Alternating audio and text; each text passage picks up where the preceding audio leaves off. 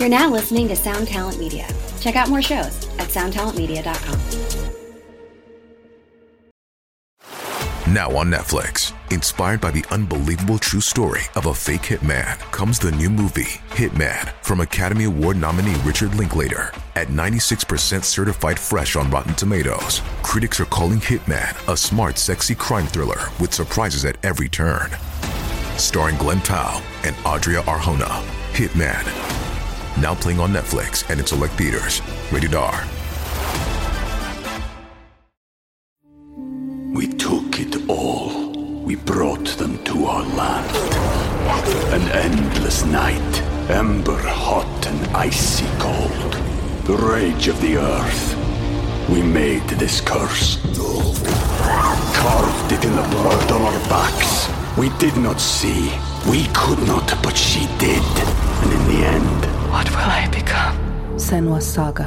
Hellblade 2. Play it now with Game Pass.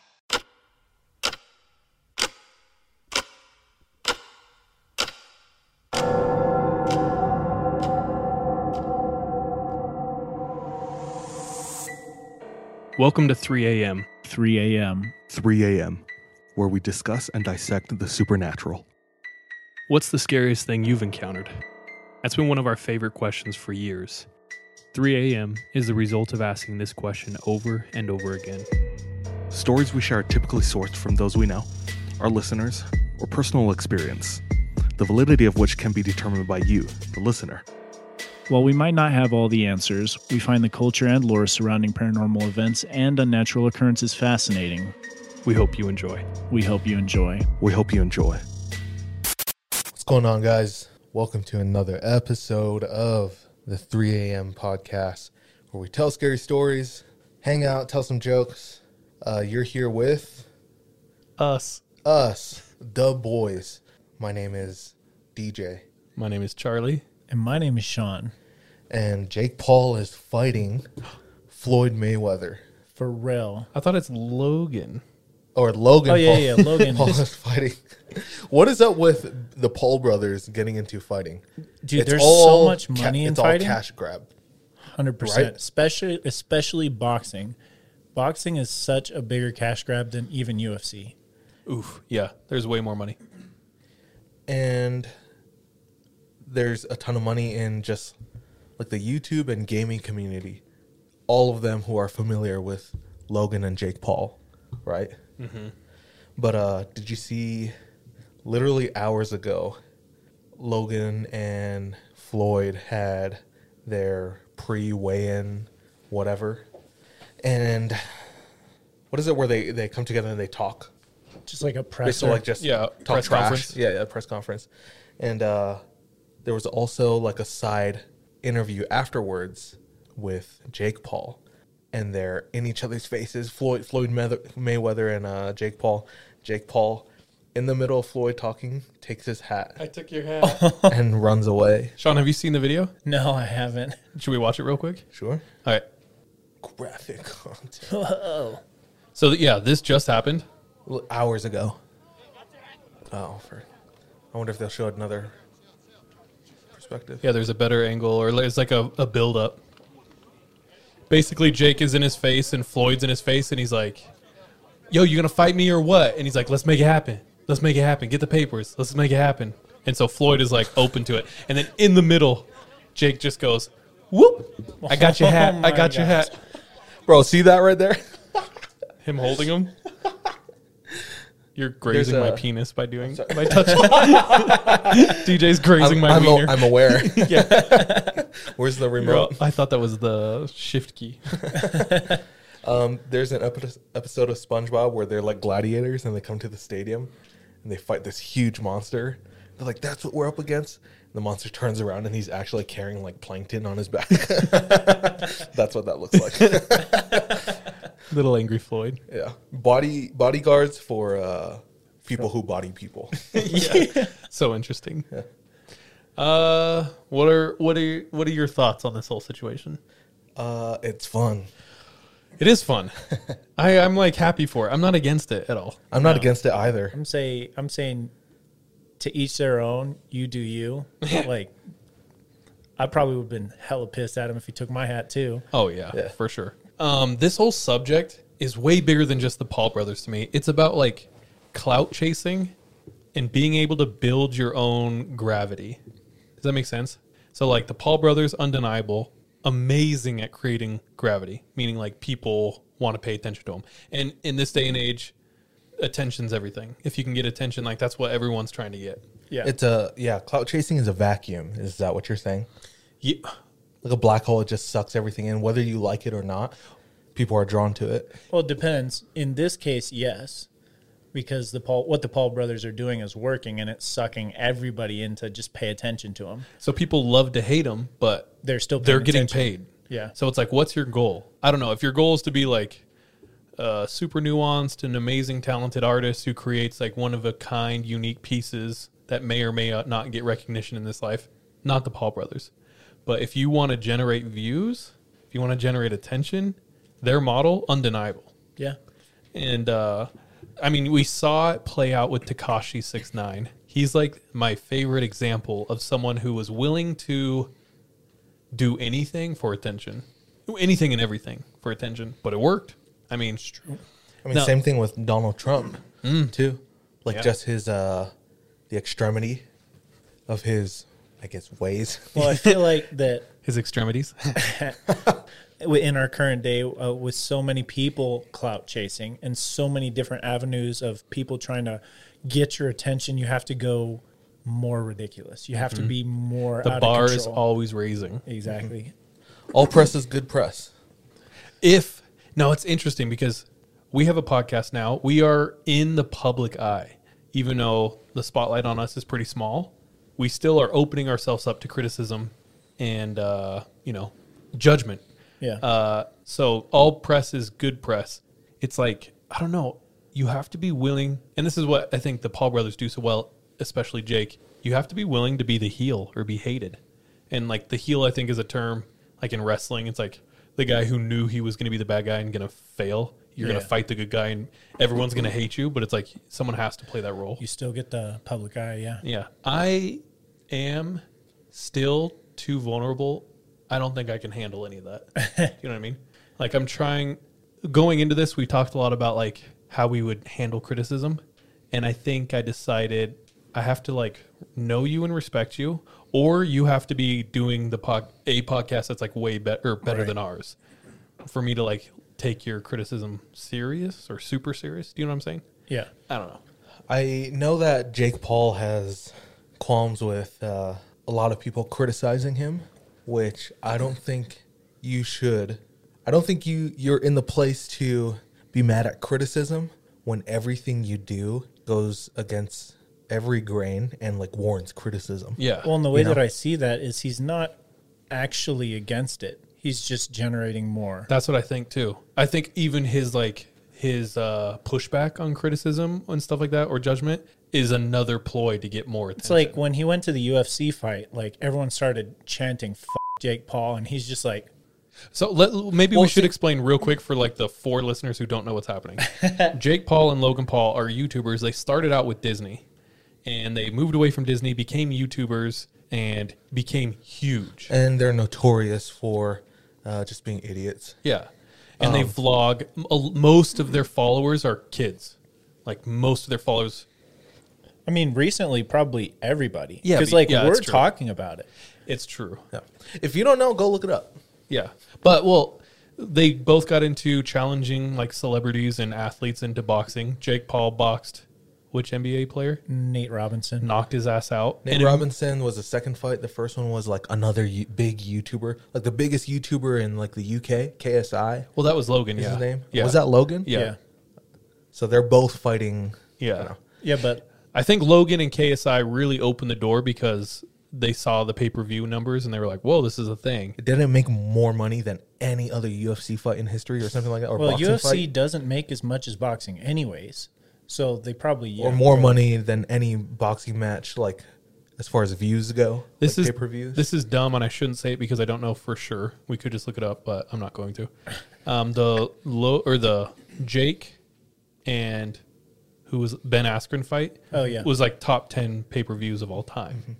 So that's including you know, every boxing match that's ever, Tyson, that's including like everyone. Yeah. And it was top 10. Well, that's wild. See, talking about Jake and him not taking criticism well, I think, I mean, sometimes like there's no way your feelings don't get hurt sometimes from that. So even when, if he is hurt and his reaction is natural, yeah, it still brings that attention towards him. Yeah. Like I remember after the Ben Askren fight, I think, what's his name? Pete Davidson? Yeah.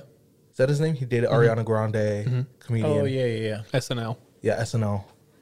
He was like one of the commentators for that fight. Yeah. And he made some comment right when Jake won, saying something like, if I was that stupid, I'd be that happy too, or whatever. And Jake said, man, or just went on this huge rant about how Pete Davidson should be fired for his comments. Like, it's super uncalled for. It's so like, that's what I was saying. Have you never called someone stupid? Yeah. You're freaking stupid. That's the stupidest thing he could have said or reacted. It really is. Okay, we don't want to get political, or at least I don't. But it really is Trumpish to where it's like he's willing to go hard at people, blast them, say anything. And then, like, the most random comments seem to, like, pierce their armor. And, like, they fixate on that. I mean, you know what I'm saying? We could go a step deeper and just be like, these are traits of a sociopath. Well, there you go. Like, prototypical. Like, you're never wrong. There's nothing, like, you're smarter than every other person. And when someone says even something minuscule, like you're stupid, you gotta go Achilles' heel. You have to bring that person down. Yeah. The little thing that they're really sensitive to. It might affect like your optics. Deflates their ego or, rules for thee, not for me. Yeah. Kind of attitude. Yeah, I get that. Going along with UFC and boxing and streaming, especially UFC, Dana White, the president of the UFC, have you seen how he's been trying to take action towards piracy? I heard something and they said like, yo, we have your IP addresses. Oh, wait, maybe you say yours, and I'm going to say what Triller did. Piracy, it's a thing. It's been a thing since the internet began, and it's rampant now more than ever. And I can tell you firsthand that it's kind of cool. Starting in the Kazaa and Napster LimeWire days. Dude, I definitely had my peg leg and my, you know, my Pirates Bay. Yeah. And now it's just streaming NBA, ESPN fights from obscure places on Reddit or they're trying to crack down hard and find people upwards of $50,000, $80,000, $100,000 for streaming like a pay-per-view without paying. Mm-hmm. And apparently they've gotten a couple people. Damn. But they can't get everyone. They can't get the kid in Thailand who's distributing all of it. Can't they? No, I'm just kidding. I don't know, dude. I heard Triller said, like, we went to the VPN companies, talked to them. They gave us your IP. Is that illegal? So this is a weird conversation, but let me just finish. Yeah, sure. They gave us your IP address, so we know who downloaded it or streamed it illegally. And if you just pay, we won't take action. And so it's really weird because it's like, that sounds like a bluff, but are you willing to take the risk? You know what I'm saying? And then there's another conversation. People literally get VPNs so that they could hide their IP address. And now you're telling me you can just go to the VPN company, get your IP address. So there's like a lot of things happening right now where people are like pissed and scared and paying, and you know what I'm saying? I do think Dana White has a tendency of being like an old man. He has his money. I think he's really removed from society, like normalcy. Like they're charging $100 a fight. Yeah. So I don't know. People pay though. I know people do pay. And Andrew Scholes and them did a huge breakdown on the UFC and all their thoughts on it. And they were like, straight up, Dana White might be the best fighting promoter ever. And they had a lot of really good reasons. So definitely give him respect. He took what they said. He took UFC, which used to be a circus sideshow, and now it's one of the most prominent sports. Because you look at all the other like MMA fighting outlets, none of them were ever successful. They're basically like the XFL, you know. Yeah. Okay, we'll give Dana White that. So Are you saying it should be cheaper, though? Or you feel like his model is out of touch? Let's dial it back. What's his point in trying to confront? Like, is he trying to stop all piracy? Because that's never going to happen. Hmm. I mean, if you can convince even like 5% of the people who streamed illegally to pay, that's probably several. That's a chunk, yeah. Yeah, millions of dollars. Yeah. And it's like, I don't know. They were the first people to like put on events during the pandemic. True. They're like the first one to put in like a fully auditorium. So they are really trendsetting. They're taking they're like the Florida of the sports world, you know what I'm saying? Where it's like the guinea pig, they're like the first one. So they're taking massive risks. They're paying a ton of money. And it's like, I don't know. I can understand wanting to get yours and not wanting to be taken advantage of, but it is weird. The internet, the model on the internet that is like proven time and time again is taking something and offering it for free. And that's just what the internet does. So it's like, yeah, you can fight that, but eventually it's going to be, you know, like Spotify. You're going to lose. Yeah. Yeah. I think it's an impossible fight. Like if your goal is to eradicate piracy, they've been trying to stop piracy since VHS. VHS. You wouldn't steal a car. Yeah. But I would steal a Jake Paul fight. No. Yeah. Yeah. I don't know. Those fights are so shitty, too. I'll be straight up. I don't think his goal is to end piracy. I think his goal is to end piracy for his events. Do you know what I mean? Like, I bet he doesn't care, really, if you pirate something. He just cares if you stream his thing. Yeah. I mean, artists, people will pirate movies. So, of course, the director and producers, the studios will go after that, but they're not going to go after somebody pirating UFC. Yeah. So, of course, he wants to end piracy for what's relevant to him. Mm-hmm. Yeah. But you were saying, like, does he want to end all piracy? Within the realm of how it's affecting him is what I meant. I don't know. To be honest, I don't know enough about it. Like, I didn't see his statements. I just knew that they were like, they said, we have your IPs, and if you just pay, we won't beat you up. You know what I mean? Are those fights good? Like the Jake Paul, Logan Paul? No. Are they action? No. No. I didn't watch them, but I've seen like the highlights. And even those aren't great. They're all low lights. Yeah. They're all like, you know how they described when Mike Tyson came back and fought?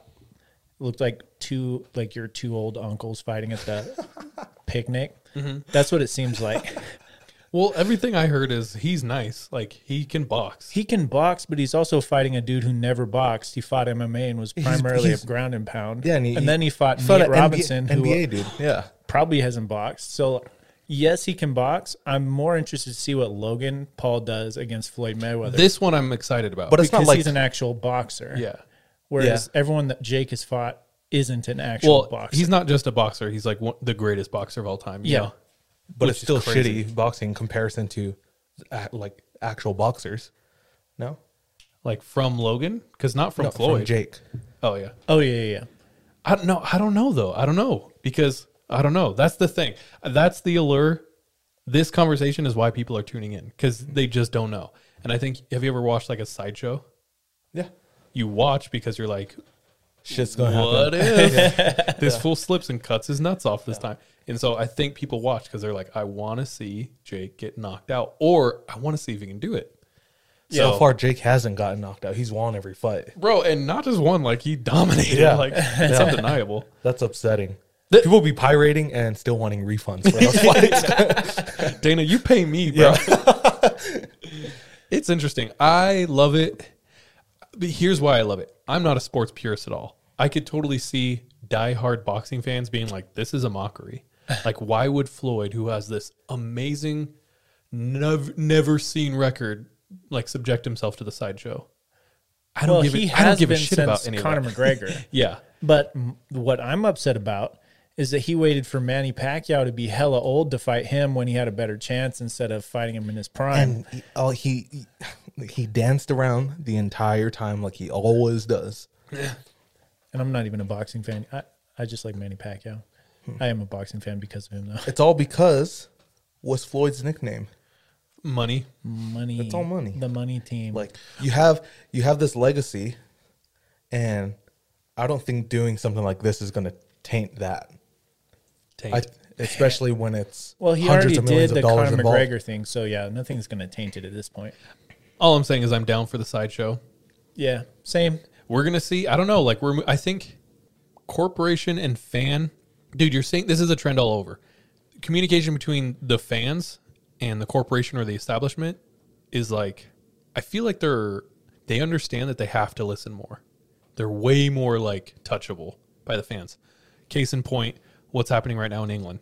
Yeah. They tried to make the Super League. If you don't know, I'm not going to go into it, look it up. But in the world of soccer, they tried to make this Super League where they guaranteed spots in this tournament every year to certain teams, and everyone else can go f*** themselves. It would essentially screw a lot of fans over, or a lot of teams over and places over. And the fans were having none of that shit. So to this day, they're still rioting. They showed up like Screen Street hooligans out there. Man U and Chelsea. Dude, I don't know who. But someone was having a match, a soccer match, football match. And they showed up, flooded the arena, and were shooting flares at like the owner's gun box. They were like popping off, and they were like, F you. So what I'm saying is, corporations from their blunderbuss, corporations and CEOs and stuff. I understand. I don't know. With the internet, everything is way more connected. So it's like the dialogue they have to hear. Whereas before, back in the day, you could ignore the masses. I mean, so what I'm saying is, the more we voice our opinions and band together and create these things, we might see way more interesting content, like stuff you'd actually want to see. Do you know what I'm saying? Yeah. That's part of the reason why I'm critical of art. I just think you need to demand more quality, because yes, the base level is enjoying it, but if you want things to get better for everyone, then you have to demand it. You can't just be satisfied with, I don't know, shit, especially if they have like hundreds of people working for them who are the most talented people, and they produce a piece of shit. I feel you. Bro, you've been thinking about that since the last episode. Well, I've been listening to C.S. Lewis has a book. Wow, I can't think of the name. I guess I'm not really reading it, am I? The Lion, the Witch, and the Wardrobe. Yeah, Lion, Witch, and the Wardrobe. I was at the Narnia and the Wardrobe. It's not The Abolition of Man. It might be The Abolition of Man, but he just talks about the objectivity of art. Interesting. It is interesting. So maybe I'll report on it when I finish it. But okay. Going back to internet stars. Wait. Are you moving on to another subject? Yeah. Can I ask you one more question? Yeah, go. All right. So. Oh, wait. Okay. One more thing. A good example is Paramount Studios. Yeah. Another one with the mountain and the stars. Yeah. Around. How so? They produced Sonic. Oh, no. And when they released the trailer. Oh, yeah. And everyone was pissed. That. Because who do they want to watch this movie? Who's their target audience? The people who played Sonic. The people who grew up with Sonic. And if every single one of those people hate your shit before you even release it, then something's wrong. You might want to change it. Which they did. They listened because the people were outraged, said something about it. And they went back, changed everything. Yeah. Of how Sonic, it was basically how Sonic looked. He looked really human-like with human teeth. It looked hella creepy, uncanny valley type shit. Yeah. Where you're like, no. You've seen pictures of sharks with human teeth. Yeah. That's what it looked like with human eyes, but they changed it back to the cartoony visor eyes. And so they originally would do these focus groups, and they still do focus groups to find out what people feel about their stuff. I hate all that shit. Now everyone is a focus group because of how connected everyone is. Yeah, you can just poll the world. Yeah, you just put out this trailer of Sonic the Hedgehog, and everyone in the world says, "Nah, bro, that's f***ing gross." Yeah. There's a producer that we've followed for a long time that we really love. His name is Bauer. Funny dude. He's initially known for the Harlem Shake song. So he makes music. But he's on Twitch right now, and every time he streams, he gets 100 viewers around there. Which for Twitch, not a lot. Not a lot, but it's also you have a following at that point, definitely. Yeah. But anyway, just so you know, large Twitch streamers get 40K. You know, that's I mean? The 0.01% of Twitch streamers, though. Yeah. Getting 100 consistent viewers, I'd say you're in the 1%. Well, most people get 0 views. Yeah, so exactly. Yeah. Anyway, every time Charles goes on, he comments, and Bauer knows Charles's username. Ooh, stop, dude. Which is Bloody Legend. Hey, yo. And he's always Bloody Legend, whatever. Nice to see you. Something like that. But this huge gap has been bridged because of platforms like this because of the internet. He's literally an idol of ours. Dude, we saw him up in Park City. Yeah, part of the reason I started DJing, like a god in my mind, and it's like with connectivity and the internet, it's like all of a sudden he's like shouting me out. Because remember when we were kids in the 90s, you think about like your favorite TV or movie star. There was no way to reach out to them. You only saw him on late night shows, and you saw him for like 30 seconds. Zero connection. Like there's no relationship. They shared a stupid anecdote, and then they were gone. Between them and the people. Yeah. Now like Twitter, Instagram, all these outlets make it way more possible to connect with them. Mm-hmm. It's cool. It is cool. I've still been trying to slide into DMs of like, you know, my favorite people. Sounds like no responses. Female artists. Crickets. Going back to Sonic for 1 second, allow me to put on my tinfoil hat. Okay. There's a lot of people who think they did that on purpose as a marketing thing. That makes sense. I wouldn't be surprised. Because like, we are still talking about it. Well, yeah, and the goal is to get someone to talk about it. If you go back to publicity, like I think that the actual saying is no publicity is bad publicity. All press is good press. Right, yeah. And I think essentially that's what they did. They put it out there, even if it was shit, we're still talking about it. Like us in this room could conceivably come up with a plan like that. It's not crazy. You know what I'm saying? So a corporation or a production studio has the resources to come up with something that, you know what I'm saying? Yeah, so it's not outside the realm of reality. Let's start telling Slenderman stories. Or the rake stories. Oh, no, dude. No, we're not doing that. Back with the Paul brothers. Ayo. And internet stars. Did you guys hear about Bad Baby? And her. Dude, you're like a month late. I know, but we haven't talked about it. I did hear about it. I haven't heard about her since she was on Dr. Phil. So, actually, Bad Baby. Shortly after that. Meet me outside. How about that? Cash me outside. Cash me outside. Yeah, yeah. Meet me outside. She just turned 18. Oh. No, I'm Sean. And she started in DMs. She started an OnlyFans. Oh, God damn. On the, like, let's say her birthday was the 1st.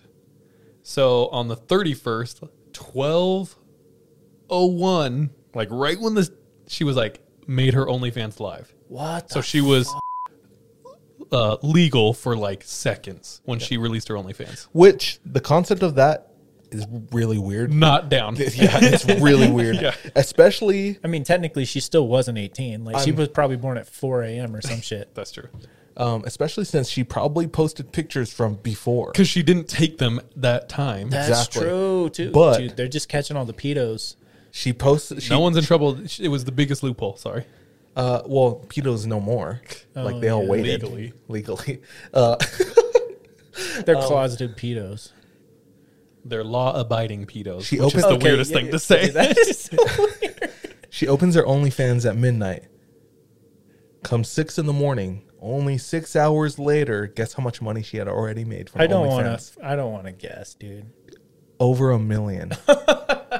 That's so bitch, stupid. Can you make $1 million in 6 hours? Yeah. I think not. It was like 700,000 in subscribers, like 280,000 in like private DMs. Oh my god! And 20,000 in like tips or something like that. Wait, so you have to subscribe and then you tip? Well, and what if you want? You can't tip. Like no, you can DM. Simping culture. It's like, I'm going to give everything I can to you. That's simping. That's what that is. You want to get on their radar as much as possible. Bro, I'm going to get a flip phone and go back to that shit. Speaking of getting on our radar. That wouldn't be the worst thing, to be honest. Speaking of getting on someone's radar, we wanted to thank our $25 patrons. Bro, our true 3 a.m.ers. That's not true because, sorry, there's a lot of creators I've wanted to like sub to, but I'm just so broke. So we know there are true 3 a.m.ers. Yeah. We can sub to other patrons from our Patreon account with our Patreon money. I know. I think we should. Oh, but let's talk about that later. I thought that's what you're talking about. No, no. There have been times about just saying our true 3 a.m.ers. Yeah, I don't want to broke 3 a.m.ers because I'm I'm big fans of some creators, and I just like couldn't at the time monetarily afford it. So we know there's people out there. No, who there's a will, there's a way. Okay. Give us your damn money. Yeah. No, you're right. DJ's right. Never mind. But no, let's real quick to get on our radar. We legitimately talk about our. Every new patron we get. Oh, yeah. We see it pop up, and we're like, yo, we got a new patron. Even if it's a $2 one. Oh, yeah. Like, every single one. Which is 8 quarters. Yeah. Or 4 times 2. Yeah, every time we get a new patron, we all get the notification, and it's like a race to whoever texts first. Like, we're like, yee, did you see it? Yeah. $2? Yeah. Yeah. But to us, dude, you guys have no idea. We seriously did not think anyone, you know, would. Oh, like, yeah. We talked about making a Patreon forever, and we're like, who the, like, why? You know? Which is, okay, not maybe, no, maybe not the best thing to tell you guys. No, I'm just kidding.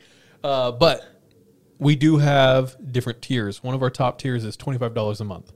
Those people are known as producers of the 3M podcast.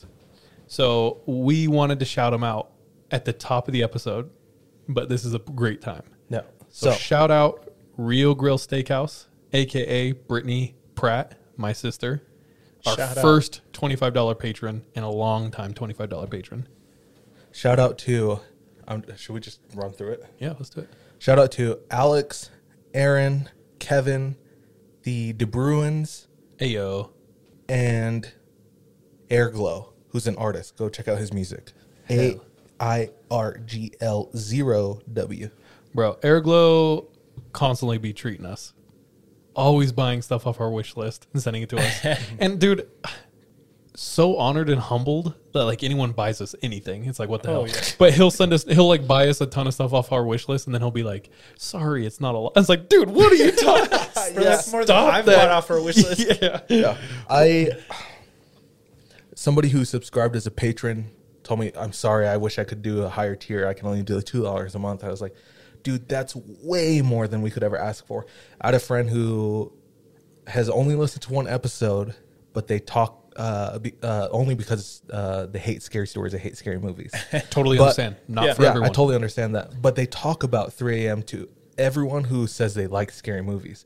And I'm like, that's something I can't pay for. That's way more. I can't get like that's organic growth. People talking on the streets about it. Yeah. Like that's also... very valued here. So yeah, if you're in a position like me where I could not subscribe to creators, dude, like if you really want to help us, just download our episodes. Yeah. Or tell a friend. Or play it while you sleep. Turn the volume down. You know? Like, send in a story. Maybe like, not play it while you sleep, dude. You get haunted. Yeah, I don't suggest it. Comment on things. We're naming a bunch of stuff for them to do. You could just do simple things like comment, download, like, share. No, but really, there's like so many more ways, and those are all way meaningful. Like there is no difference. It's like we appreciate it all. Yeah, thank you. But yeah, that was a fun interlude. Getting back to it, what are your thoughts on Bad Baby making money off of simps? Yeah, or just like the idea of selling your, like, okay. We are about to enter in a crazy conversation that we have no credibility or credentials in talking about, but we're going to go ahead and just talked about sports for the last half hour. I know no. I haven't watched an actual game on TV for Sean years? Is enough. But what I'm talking about is we're going to be talking about like gender situations. But the conversation is, there is a conversation out there of making your money as a female or a male, because it does happen, like through your body. Is that a good way to put it? I mean, so like OnlyFans selling pictures of you nude, not nude, selling pictures of your feet, interacting with fans, and making money that way. Because people are out there and they are doing it.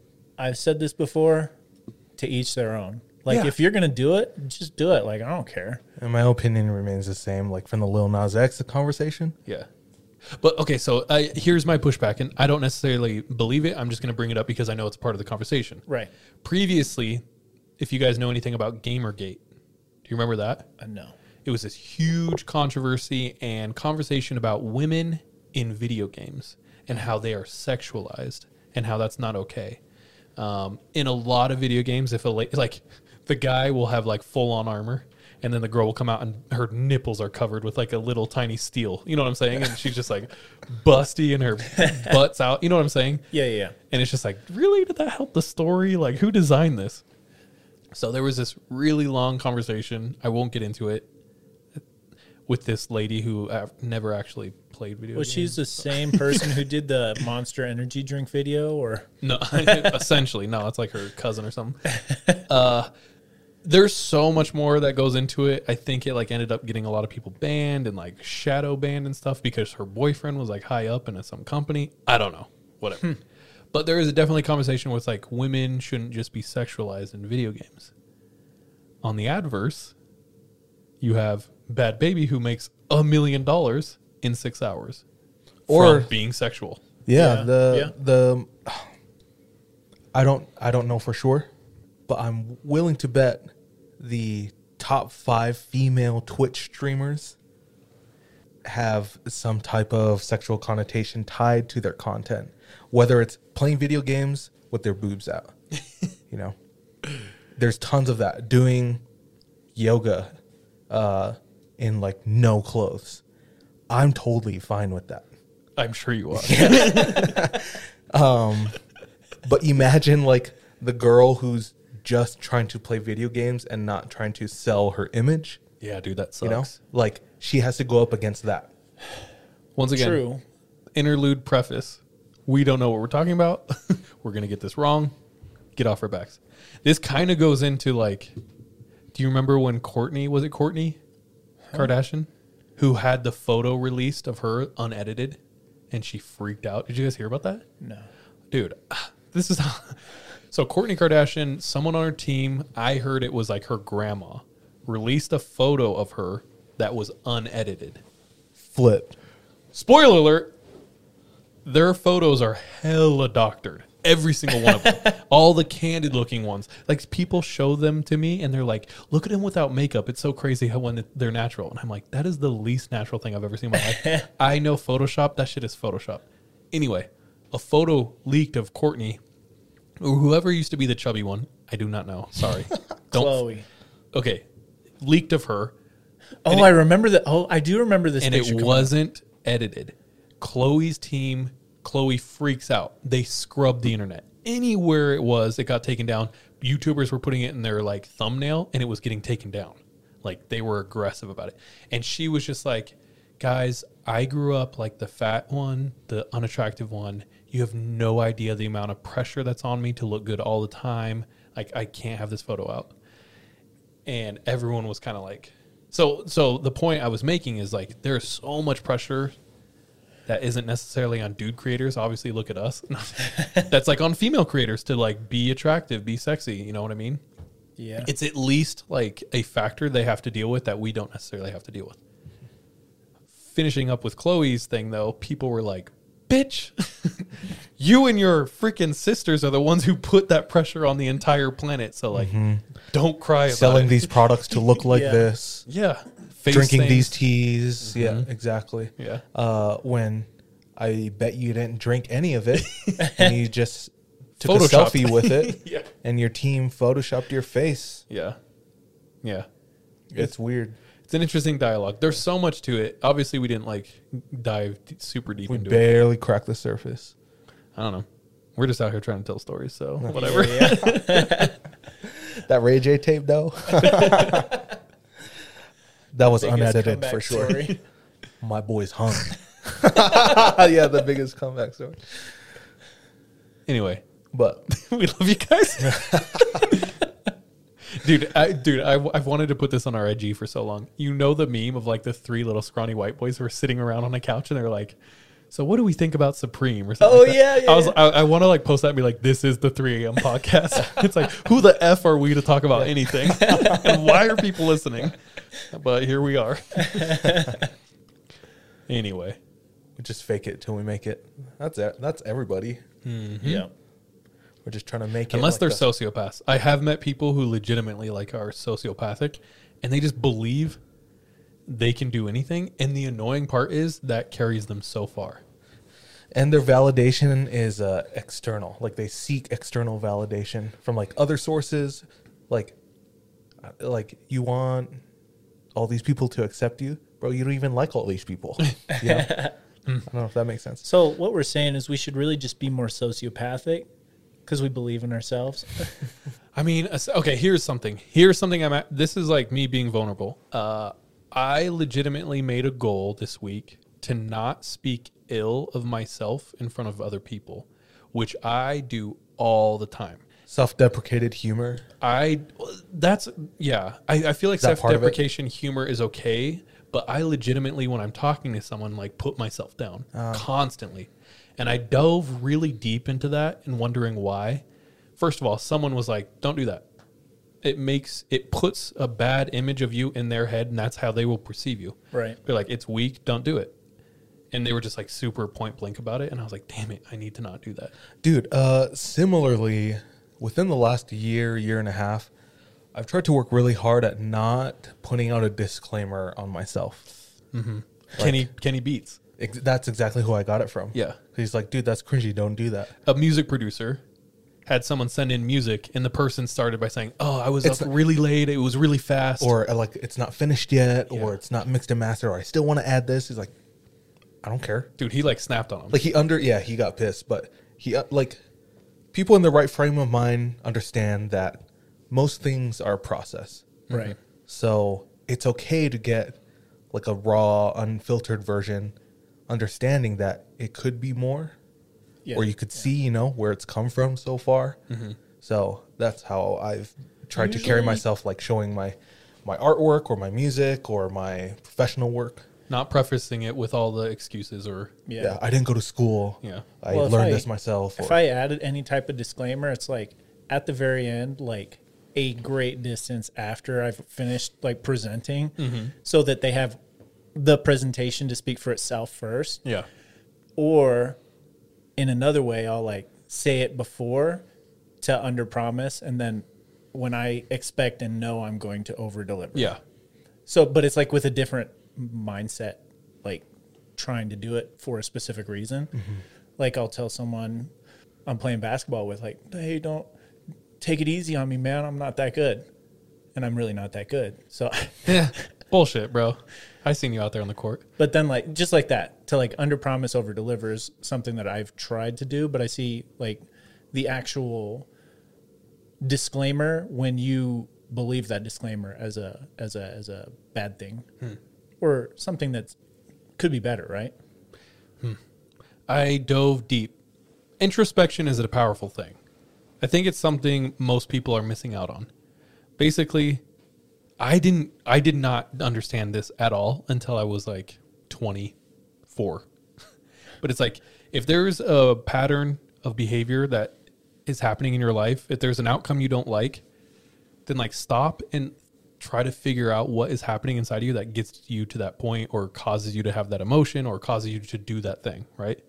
I think most people don't do that. Why? Because it's uncomfortable. It's hard to take a look at yourself and be super honest.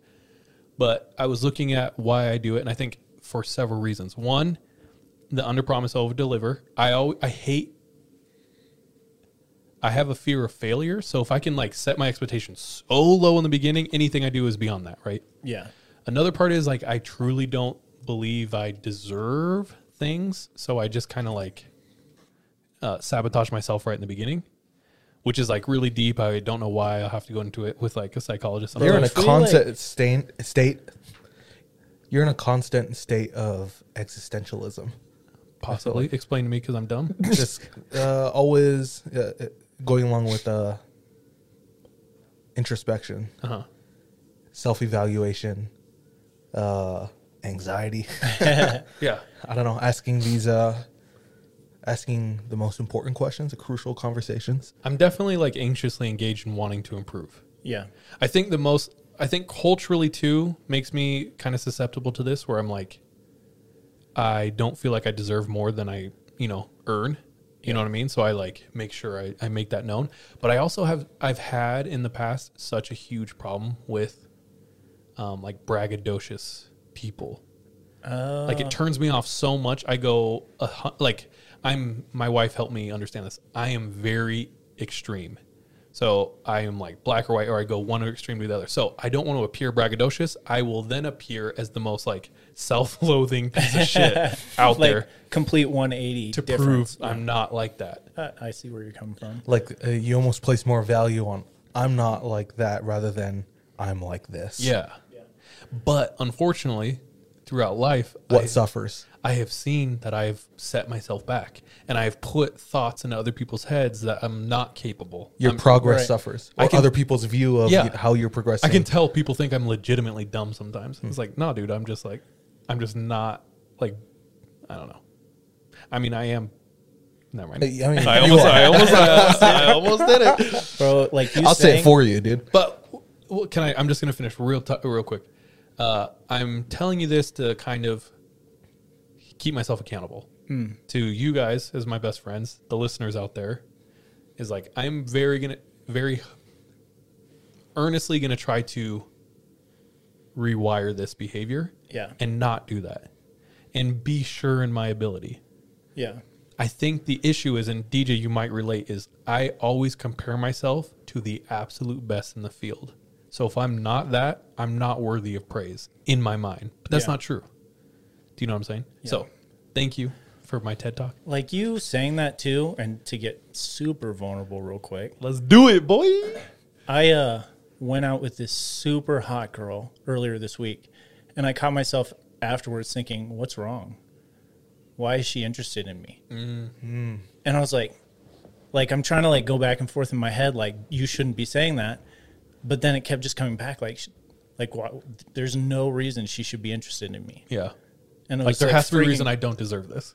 Or it was like, what's wrong? Yeah, that's what was going through my head, and I was like, I obviously shouldn't do that, but I still do, and that's probably why I still. It's because you're slanging, dude. It's because the way that I am. No, that's interesting. The podcast is like the perfect example as well. I near refuse to listen to any of our episodes besides editing. Me too. Besides editing, just because I don't believe in myself. So I don't think the solution is to start listening. Mm-hmm. It's just to change my outlook, and maybe that will lead to listening. Yeah, I feel what you mean. Like we started this thing with one mic on a stool. And camping chairs, bro. I think this is the stool. This is the stool. That's so weird. We got to keep this thing.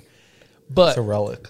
From the beginning, I've felt imposter syndrome in the podcasting realm. Do you know what I mean? So when things are kind of working, it's like I'm like, dude, I don't know how this is happening, but so I guess I'm going to challenge our listeners to not put yourself down in front of other people. Just don't do it, bro. That is a TED Talk.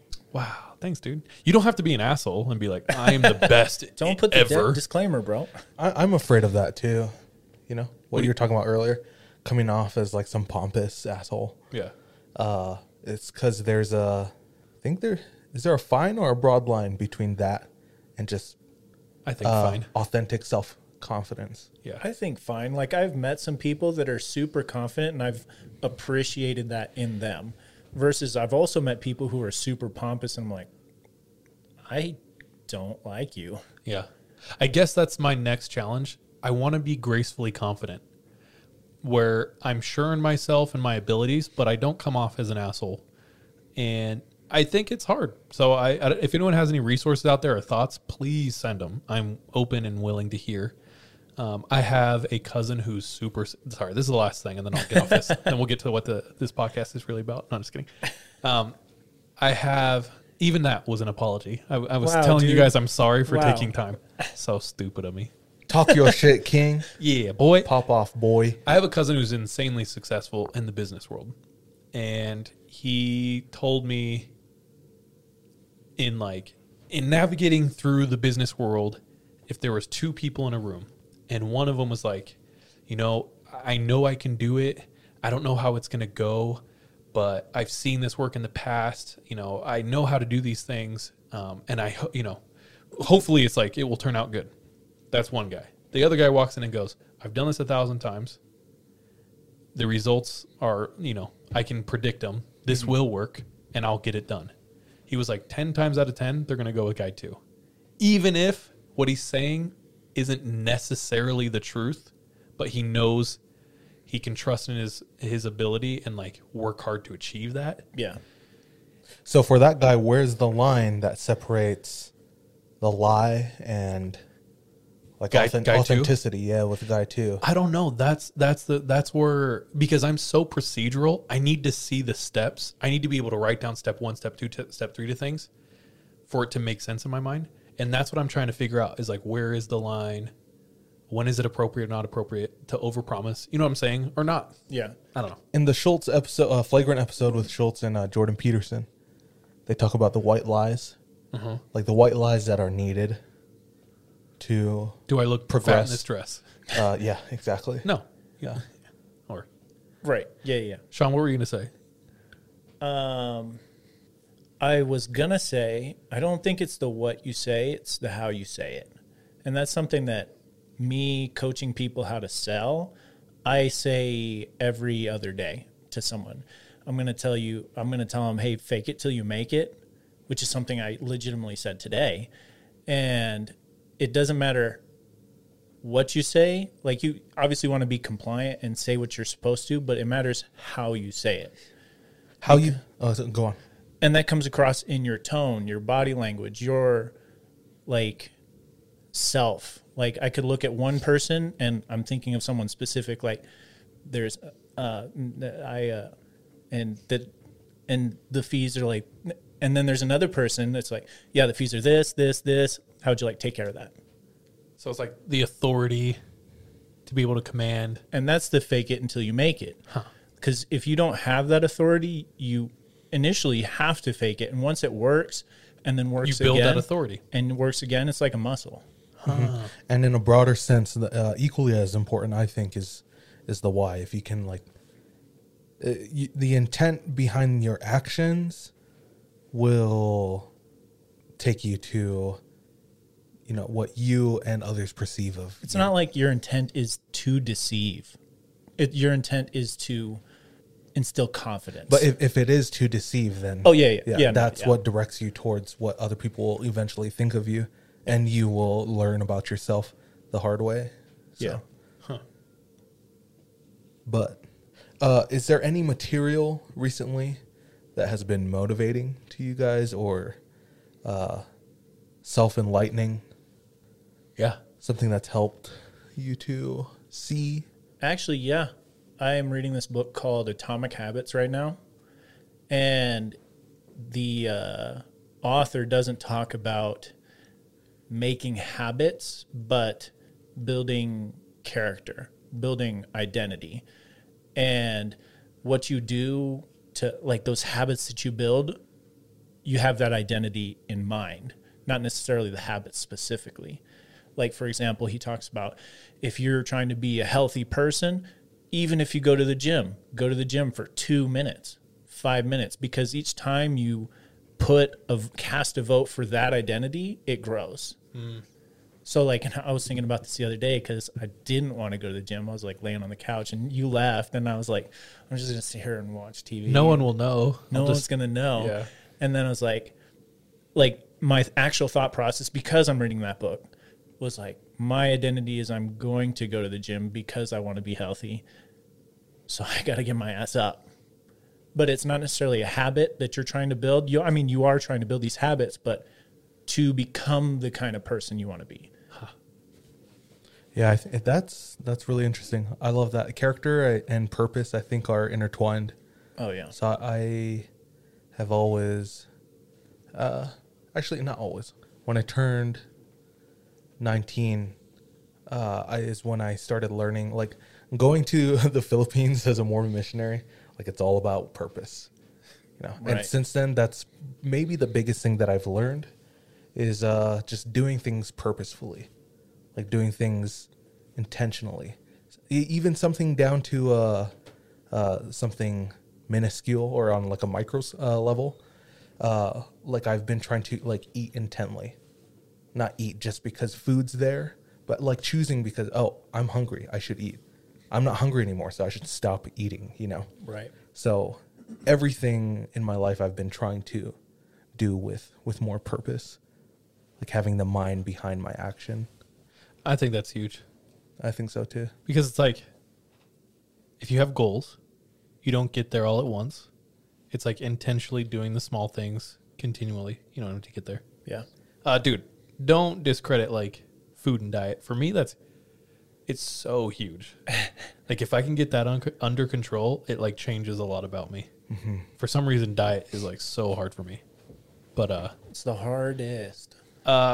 Recently, a podcast, Jordan Peterson was talked to Andrew Scholes. I thought it was an amazing conversation. I was so impressed with Andrew and his ability to like ask questions and like guide thoughts and kind of expand on things.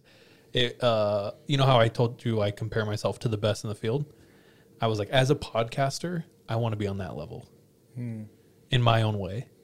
But it was incredible to watch him synthesize the information from Jordan Peterson, who's already intellectually on such another level, and then give back super good, nuanced thoughts, and then follow up with questions. For us, we talked about it even earlier. It's like sometimes we'd be finishing a story and you go, wow, that's crazy. That's wild. Yeah. And we talked about it like privately. We're like, we can't do that anymore. Like, you can't, that's so stupid. You have to have something to say. You have to have thoughts and like, you know, points and yeah, but you're right. But also you ever see that meme though, where like the girlfriend's asking the boyfriend, what are you thinking about?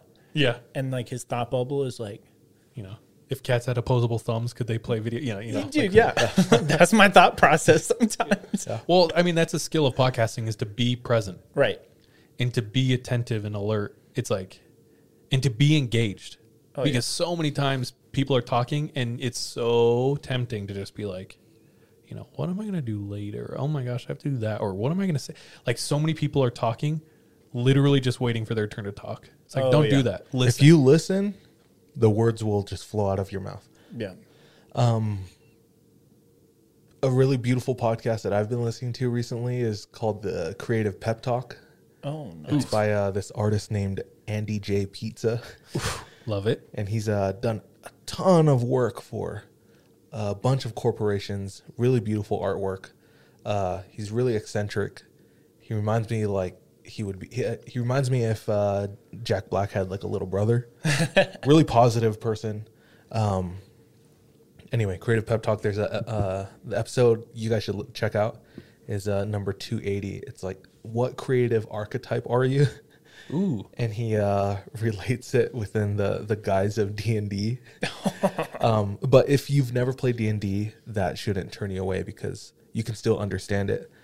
He puts it super simply, but he just talks about how creativity is, as an artist, he's learned how vital creativity is to everyone. Even people who think they're not artsy at all, he'll give. I hate when people say that. I hate that too, but he's really. I say that. He's really. I know. It's annoying because you are like.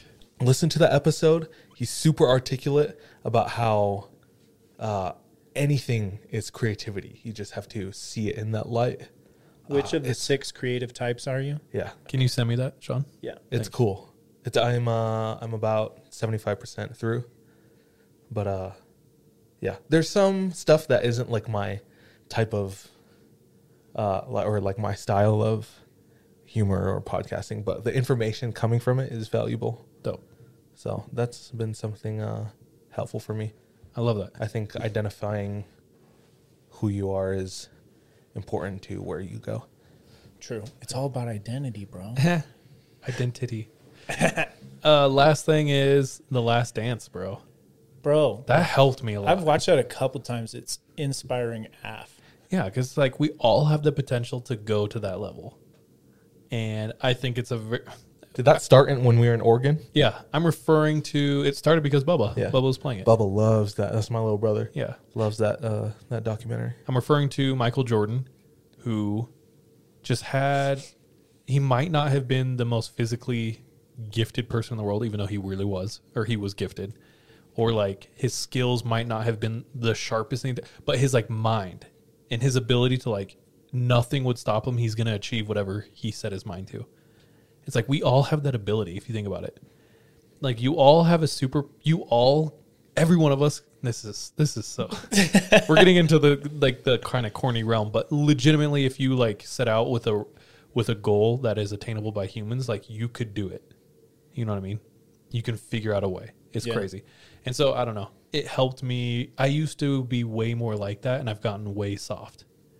Like, before I left on my mission, I was kind of mentally a savage. Like, I would swim in outdoors in the winter. I would I would train for like 3 hours a day. It's Khabib over like here. Mentally, I would just you're pretty hardened. Yeah. Yeah. And then I'm so soft and comfortable now. It's almost like as we've grown into adulthood, and like being an adult's hard, way harder than being a kid, you know? Right. You've succumbed to, at least I feel like I've succumbed to some of the hardships more than letting it harden me. Well, and if you think about it, like your mind is creating these connections, and as you succumb over and over again, like it becomes stronger. Easier. Yeah. And you just tend to go that way. You have to like mentally go against the grain. And after 10 years now being out on my own, you have to like think about it a different way. Like, okay, I need to do this because it's going to be more difficult. It's going to be uncomfortable, but I'm going to be better for it. Comfort, bro. Another example of that is the greatest, Kanye West.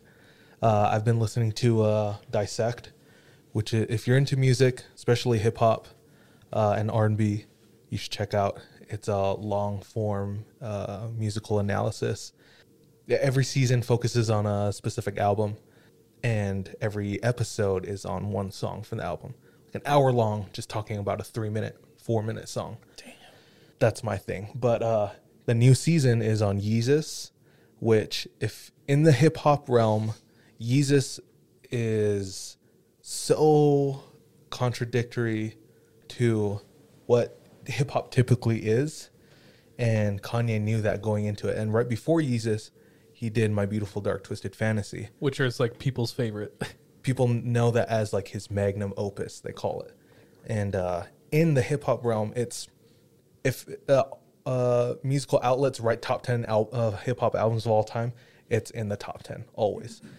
But coming from something like that, going into Yeezus, which is really hard, gritty, electronic, foreign to what hip-hop typically is, people hated it at first, but now it's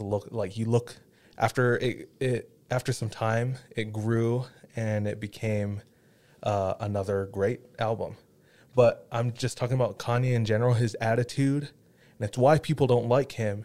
I think they view a lot of people view him as the arrogant asshole type, but he really just believes in himself. And he does things unfiltered. He will say what he's going to do before he does it. People hate that. And they're like, bullshit, that's never going to happen. And then he does it. Yeah. He does it. It's wild. He did that with fashion. All the high fashion companies turned him down. Yeah, laughed at him. He's like, you just do music. Just a black dude who raps. Yeah. What do you know about clothing? The dude has a doctorate in art history. Knows his stuff. He made it in rap. He's like, I see fashion as an extension of myself, just like I see music. So I want to pursue it. Everyone laughed at him. He went at it, and now he makes money. Not that that's the only thing, but... he did it. He did it. And the influence. Like, so many people are copying Yeezy. Bro. True. If you want to be honest, everything out there is Yeezy. Uh-huh. So, yeah. They have him... good example. As a trendsetter. Now... WWKD. What would Kanye do? As what would Jesus do? Ooh, WW. Another small example. I've always thought of this. David Cho, graffiti writer from L.A. But even after he made his millions and millions of dollars by doing that mural for Facebook, he slept on concrete floors with like windows open, no AC. And people were like, what the hell are you doing? And he's like, comfort is the destroyer of creativity. And he just didn't want to be comfortable. He wanted to stay hard. He wanted to stay edgy. And there is truth to that. Like, I think most people in this life are just fighting to carve out a tiny bit of comfort. And most people in this life, once they get that, they settle. And they just stay there to protect that comfort. If that's your choice and your path, power to you. But there's a lot of people who don't want to stop there and continue to go further and further. You know what I'm saying? That's actually the second thing, and I'm bringing up my mission again. I'm making it about me again. I'm going to make it about me right after this, so don't worry. And that's the second. The first thing was live purposefully. Second thing I learned that has really impacted me is there's no comfort there's no comfort in the growth zone, no growth in the comfort zone. So as you, I heard that somewhere. Yeah, as you go into the comfort zone, or as you go outside of the comfort zone into the growth zone, your comfort zone expands, gets bigger and bigger. Dude, I wrote that on a board once because that's a principle I live by ever since like the David Cho thing. I wrote that on a board and someone came in and was like, what the f does that mean? That's the dumbest thing ever. Who wrote that? And I was like, yeah, who wrote that? That's weird, bro. Bro, you were uncomfortable. Yeah. But the mission was hard, dude. Learning a new language. Being a part of a church that everyone hates, that even we question a lot of times, like we're still trying to figure it out. Yeah. Physically, spiritually, mentally, emotionally. Yeah. Being away from your family for 2 years, you can't talk to them. Yeah. You're doing one thing and it's just church stuff, which I'm sorry is not the most exciting thing. Can't watch TV or movies, music, whatever. But yeah, that like, TV? That like, I don't know that it was hard in the best way. And now it's like, I crave wanting to try something hard again to let it, help me grow and progress more. It becomes increasingly harder to let go of the comfort. Huh. I don't know. What are your last thoughts with this freaking 3 a.m. TED Talk?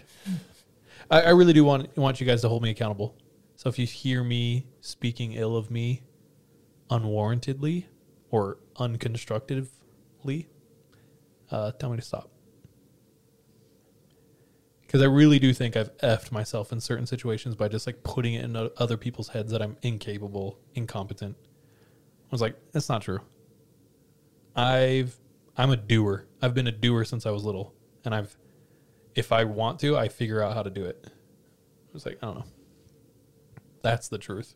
It doesn't always work, but I'm going to be attempted. Yeah. Yeah. Give yourself balance. Criticize yourself, but make sure it's constructive. Praise yourself.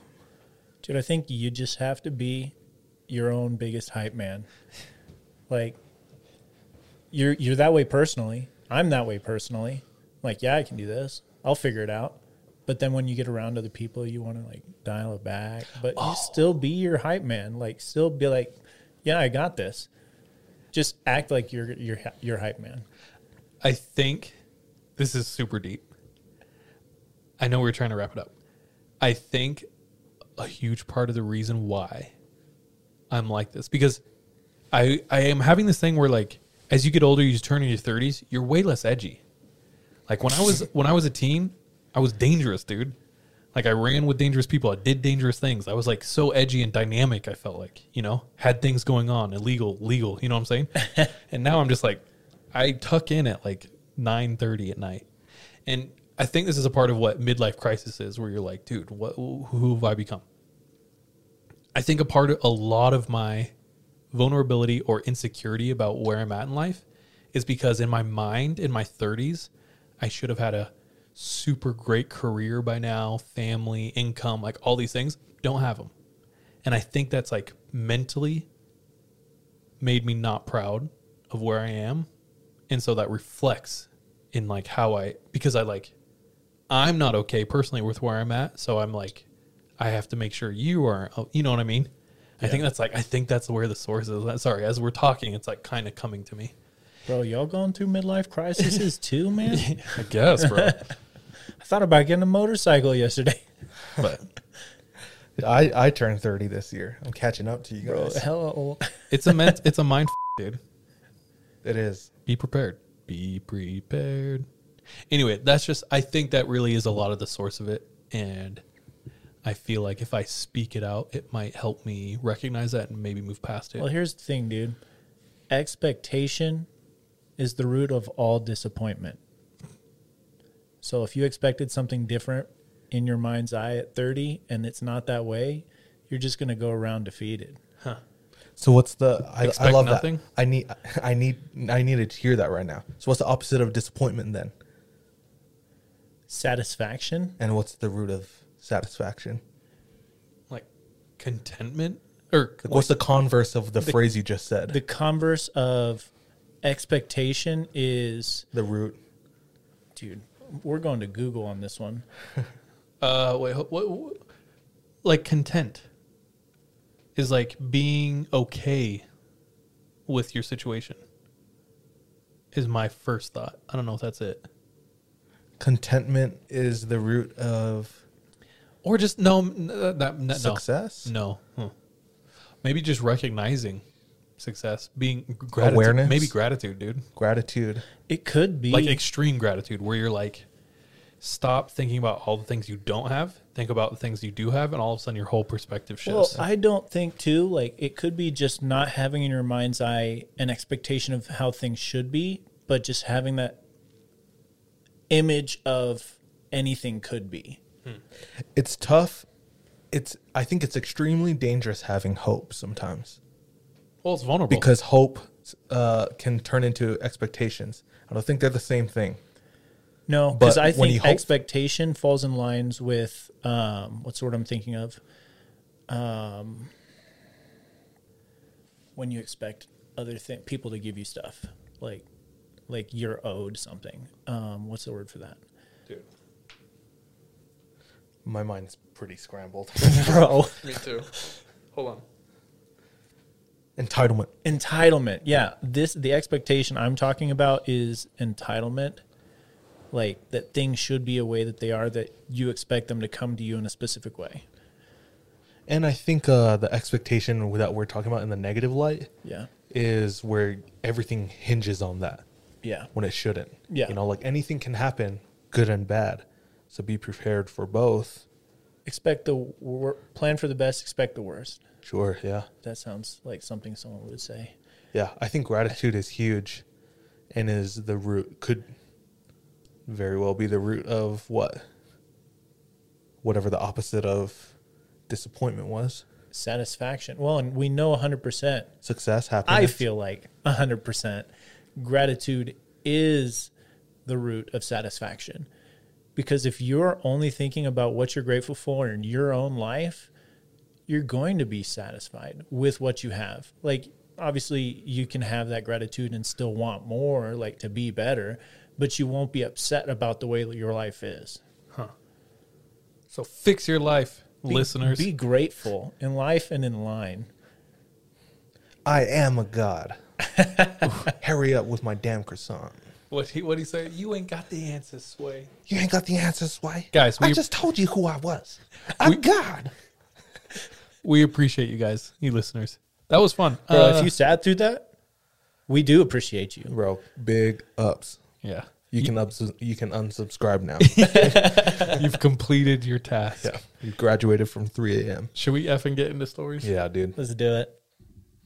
Yo, now we roll our 20-sided die to see in what order we tell our stories. Highest number goes first. We do roll D&D dice. We did play D&D back in the day.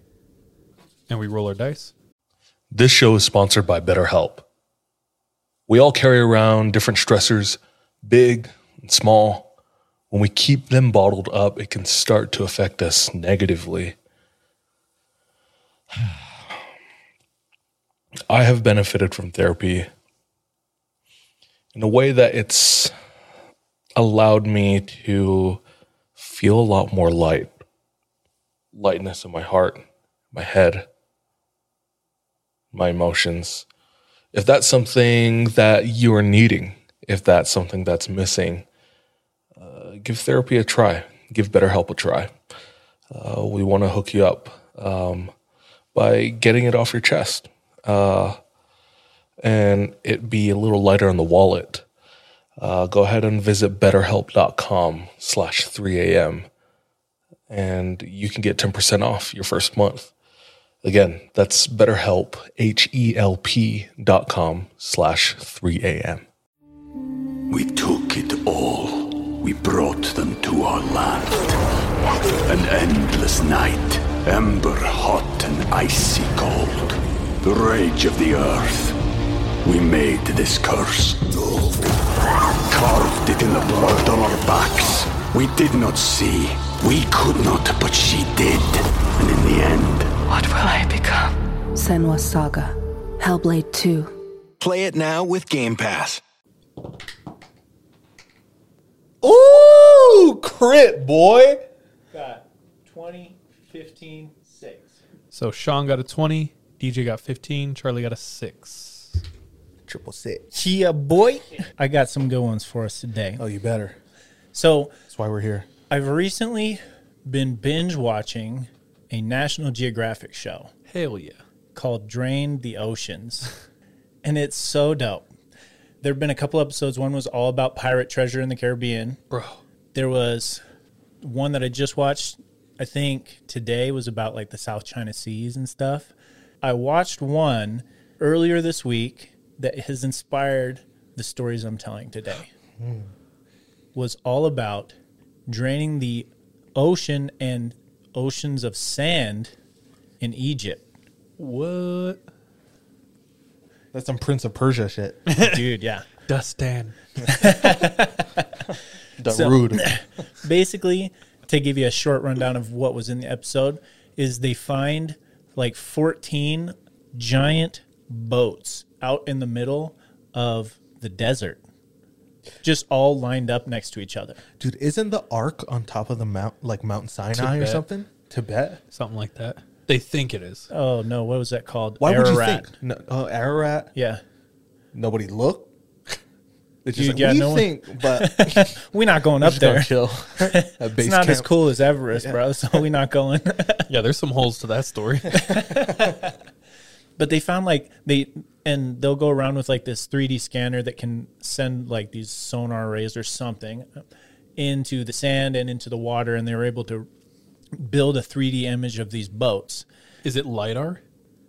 Could be, but like... not important, sorry.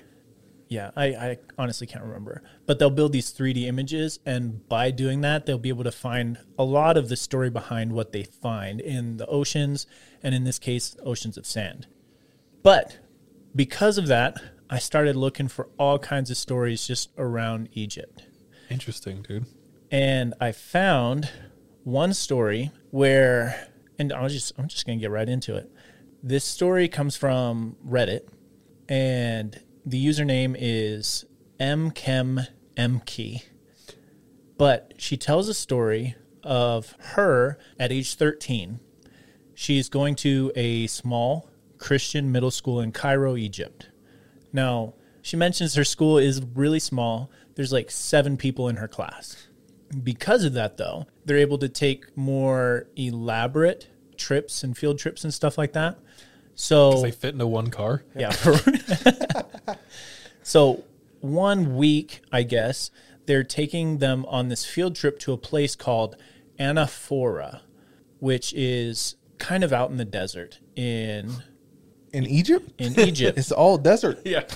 I mean, I pulled it up here on the map. Cairo is right there at the point of the Nile Delta, and you just kind of go out into this brown to get to Anaphora. That is so wild. You truly do, when you think of Egypt, think of sand. But there's a huge part where it's like lush and fertile. Yeah. I don't think so, dude. It's all sand. I've been there, dude. Oh, yeah. I haven't.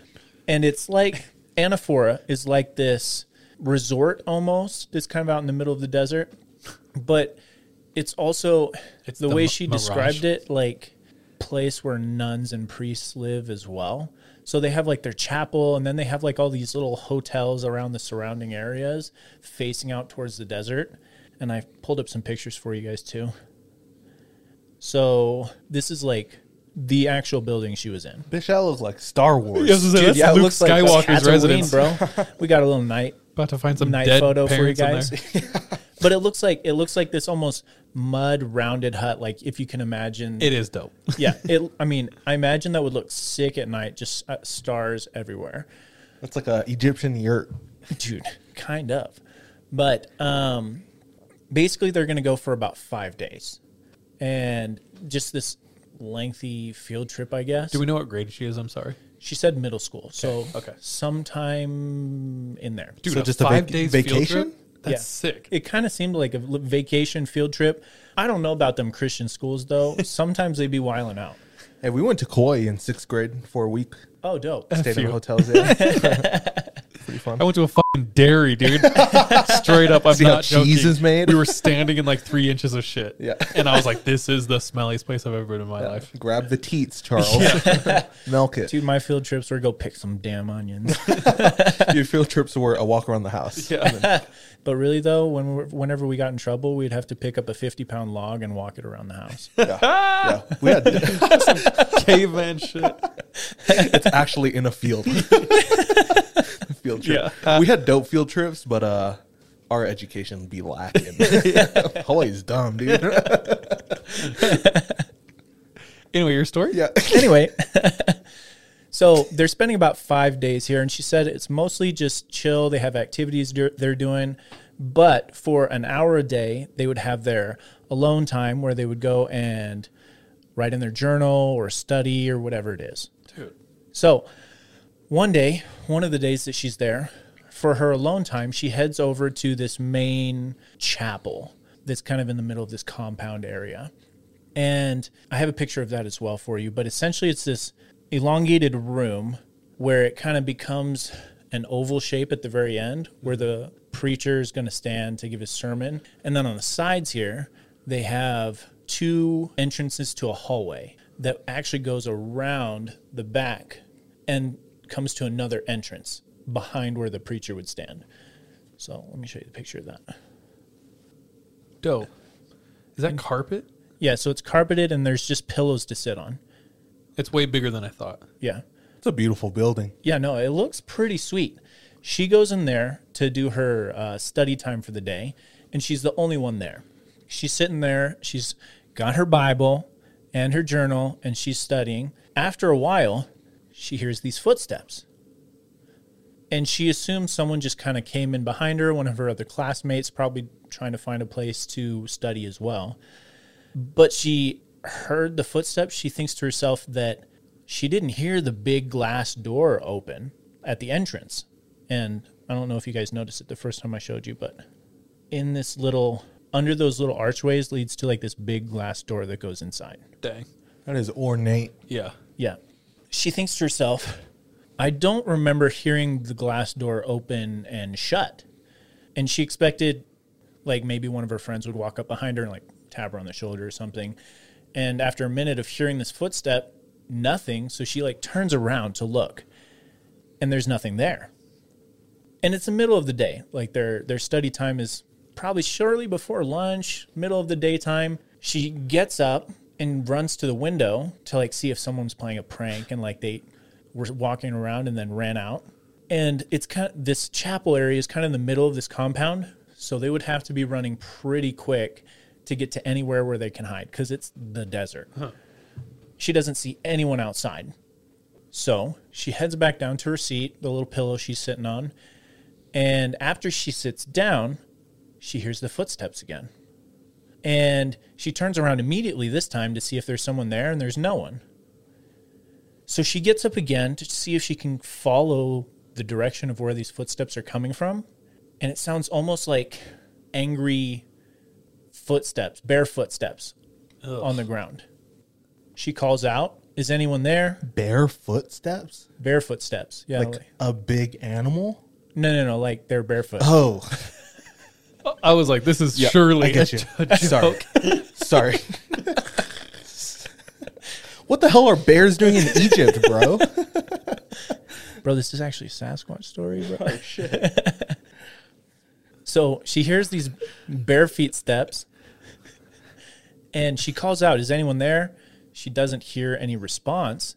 And then she notices as she's listening that these steps, these footsteps are not coming from the back of this room where the entrance is and everything. It's coming from inside the hallway.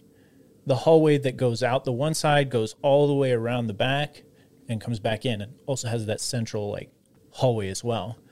But she notices that it's coming from this hallway area.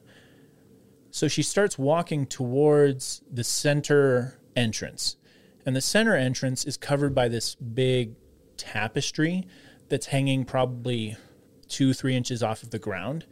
So she's walking towards it, and as she gets close enough, suddenly a foot appears behind the tapestry. It, almost like someone was walking past, because it disappears right after it appears, right? She like remembers all of her like stuff, her notes and journal and Bible. She's like, oh, I should probably just get those and leave.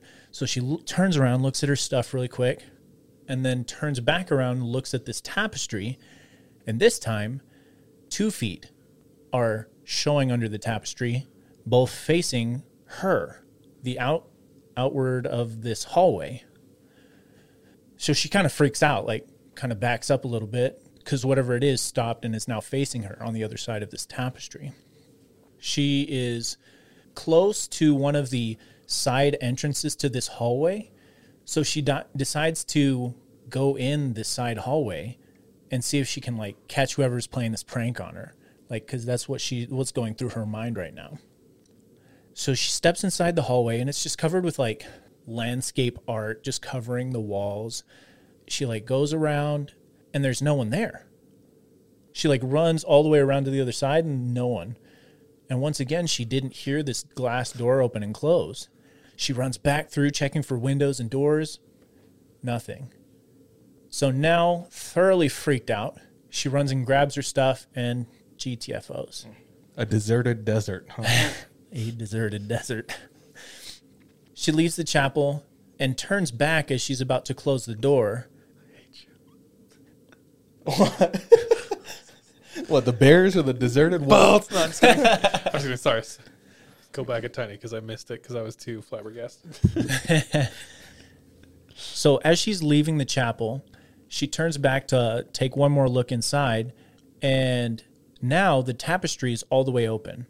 Like someone has pulled this curtain, and she distinctly remembers not doing that. So she freaks out, closes the door, and runs away. She talked to her friends about it, and none of them, she said, think of any type of ghost or paranormal or anything like that. They all just kind of assume it's some weirdo playing a prank. And they're 12, 13, I think, age range, so I could understand the thought process. Now, nothing else happened until the last night, which was the reason why she even posted this story. And that will be for our patrons to hear the rest. Damn dirty. I thought you were going to say, and she looked back, and it was only then that she realized that it was him that carried her. There was only one set of footsteps. So non-patrons and patrons alike, head over to patreon.com/the3ampod to listen to the rest of Sean's story. It's a good one, so I recommend it. On the last night that they're staying here on this compound, most of the kids were gathered in the girls' room. And we're back. So, patrons, I'm sorry. You missed out on dude, we're creeped out about what happens. Yeah, I feel like I'm in a weird mood because of that story. That's weird. Sorry for our non-patrons. But yeah, definitely weird vibes afterwards. Like, who knew mummies could do that, you know? Freaky stuff happens in Egypt. We've never had an Anubis story before. That's crazy. A jackal? Wow. For those of you who aren't patrons yet, you can go to patreon.com/the3ampod. Good job. And it's only 8 quarters, y'all. Hey, yo. If you want to hear the freakiest shit, that's where we share it. Okay. But that's it for me tonight, guys. So, thanks, Sean. My turn, boy.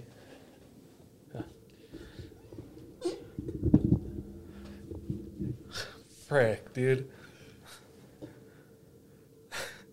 A 3 a.m. first? All right, so our computer just crashed, and that happened halfway through my story. Fortunately, everything else was saved. Maybe I'm just not supposed to share this story, dude. Or maybe, dude, this story's so haunted, and it has to do with electrical... Oh, we'll see. Shit, dude. I don't know. But I'm going to retell it for you guys. So, do I do the exotic city of Orem again? Like, that was a good bit, I thought. Yo, that sucks, bro. Man, we had slaps. We had jokes. Shoot. No, we can't. Just, you got to tell it. I just got to tell the story. Shit. Dang. This sucks. You're missing all the jokes, y'all. It's okay.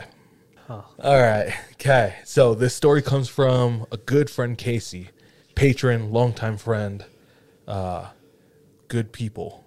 And he was talking to a friend recently who we'll call Jane. And Jane moved into a house, I guess, sometime last year or the beginning of this year. And she moved to... The exotic city of Orem, which was the joke I made that it's near impossible to recover because it was so damn good. Yeah. I described Orem as a giant strip mall. Yeah, Orem has every chain restaurant you can imagine. It's an amazing place. I once saw DJ Mustard eating at a Applebee's there. Yeah, we argued about Charles Singh DJ Mustard. We're having apps and zerts at midnight, and this big black dude sitting at the bar is like, "No, dude, DJ Mustard is not in Orem at Applebee's at midnight." I said it must be Dijon Mustard. Dijon Mustard, yeah. Damn. Just trying to pick up, you know? Yeah. Anyway, so this is where Jane's at. And Jane's naturally a skeptic person, a non-believer. But she immediately feels a sense of heaviness in this older house that... she and her 3 kids move into. She doesn't give it too much thought, but it is something that she recognizes. After a couple of weeks living there, she noticed something. So every night she leaves the lamp on in the living room, kind of like a nightlight for her and her kids when they wake up, walk out, use the bathroom, grab a snack, whatever. She woke up one night because the lamp grew so bright, like a sunrise clock. And I imagine this just being like an old kind of lamp with a lampshade. Shit. That was a good one too. We had a joke about like some kerosene lantern and I don't know. Anyway. But just a basic lamp. Yeah, just a basic lamp. And it happened exactly at 2:11 a.m. She remembers this because this happened every night at 2:11 a.m. for about 3 weeks. Woke her up. Light grew so bright. My argument, she should like get a t-shirt and cover the holes, like the crack in the door or something, so it doesn't wake her up. So just some like sleeping mask. Yeah. Turn it off, Sean said earlier. Throw it out. Yeah, bro. Throw it out. Waking up at the same time though every night, concerning. Yeah. That to me, I don't know why, so ominous. I, a couple times, have woken up and knew exactly what time it was. I called it out in my head. And it wasn't like I dreamt this. I was fully conscious and awake. And I looked at my clock or picked up my phone, turned it on, and it was exactly that time. I have a theory that when you're in deep REM sleep, you are almost precognizant. Because there's been so many times where my whole dream leads up to me defusing a bomb. The bomb starts going off in the alarm, and it's actually the alarm of my phone. Oh. But it's like the entire dream built up to that. And it's like, how does that work? I've heard that like your dream takes place like in a split second, and it's a mad rush, and you think it's a really long time. That's what I've heard.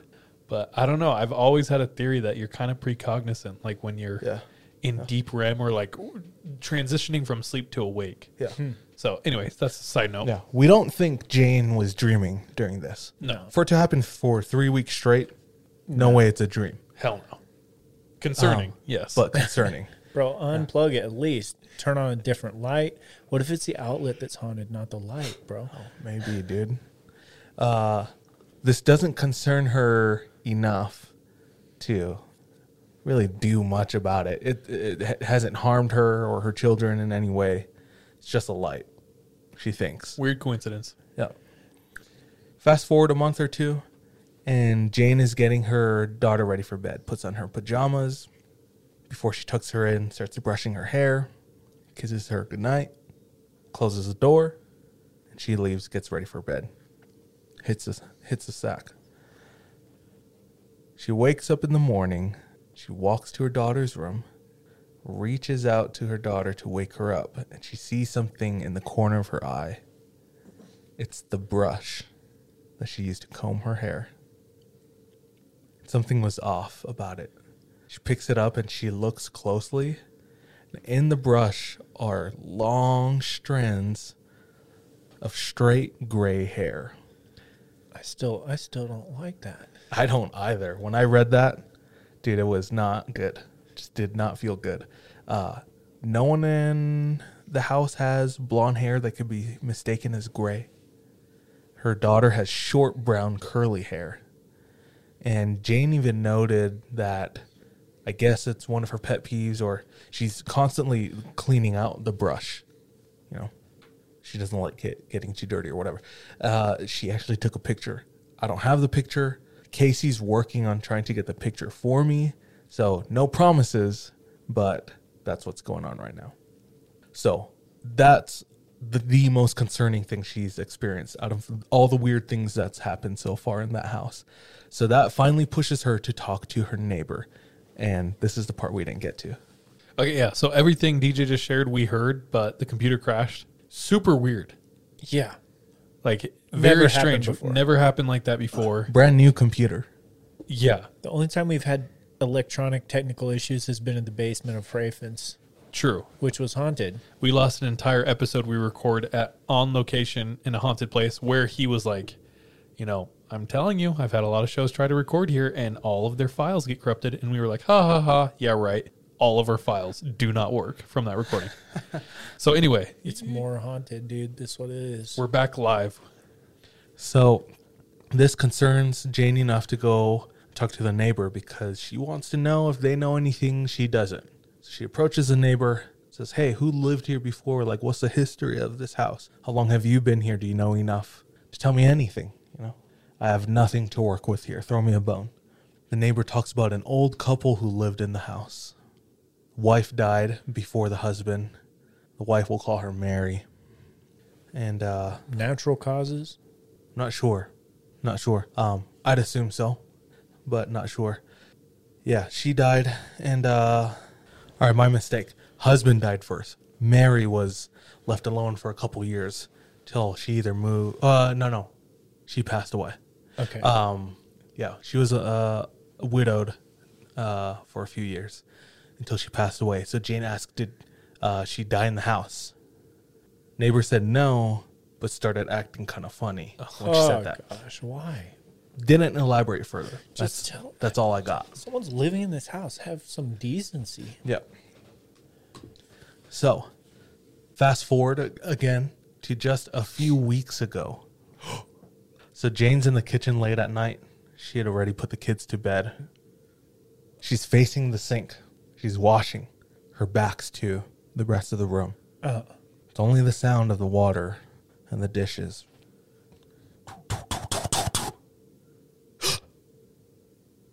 What she hears is footsteps sprinting up to literally right behind her. Oh.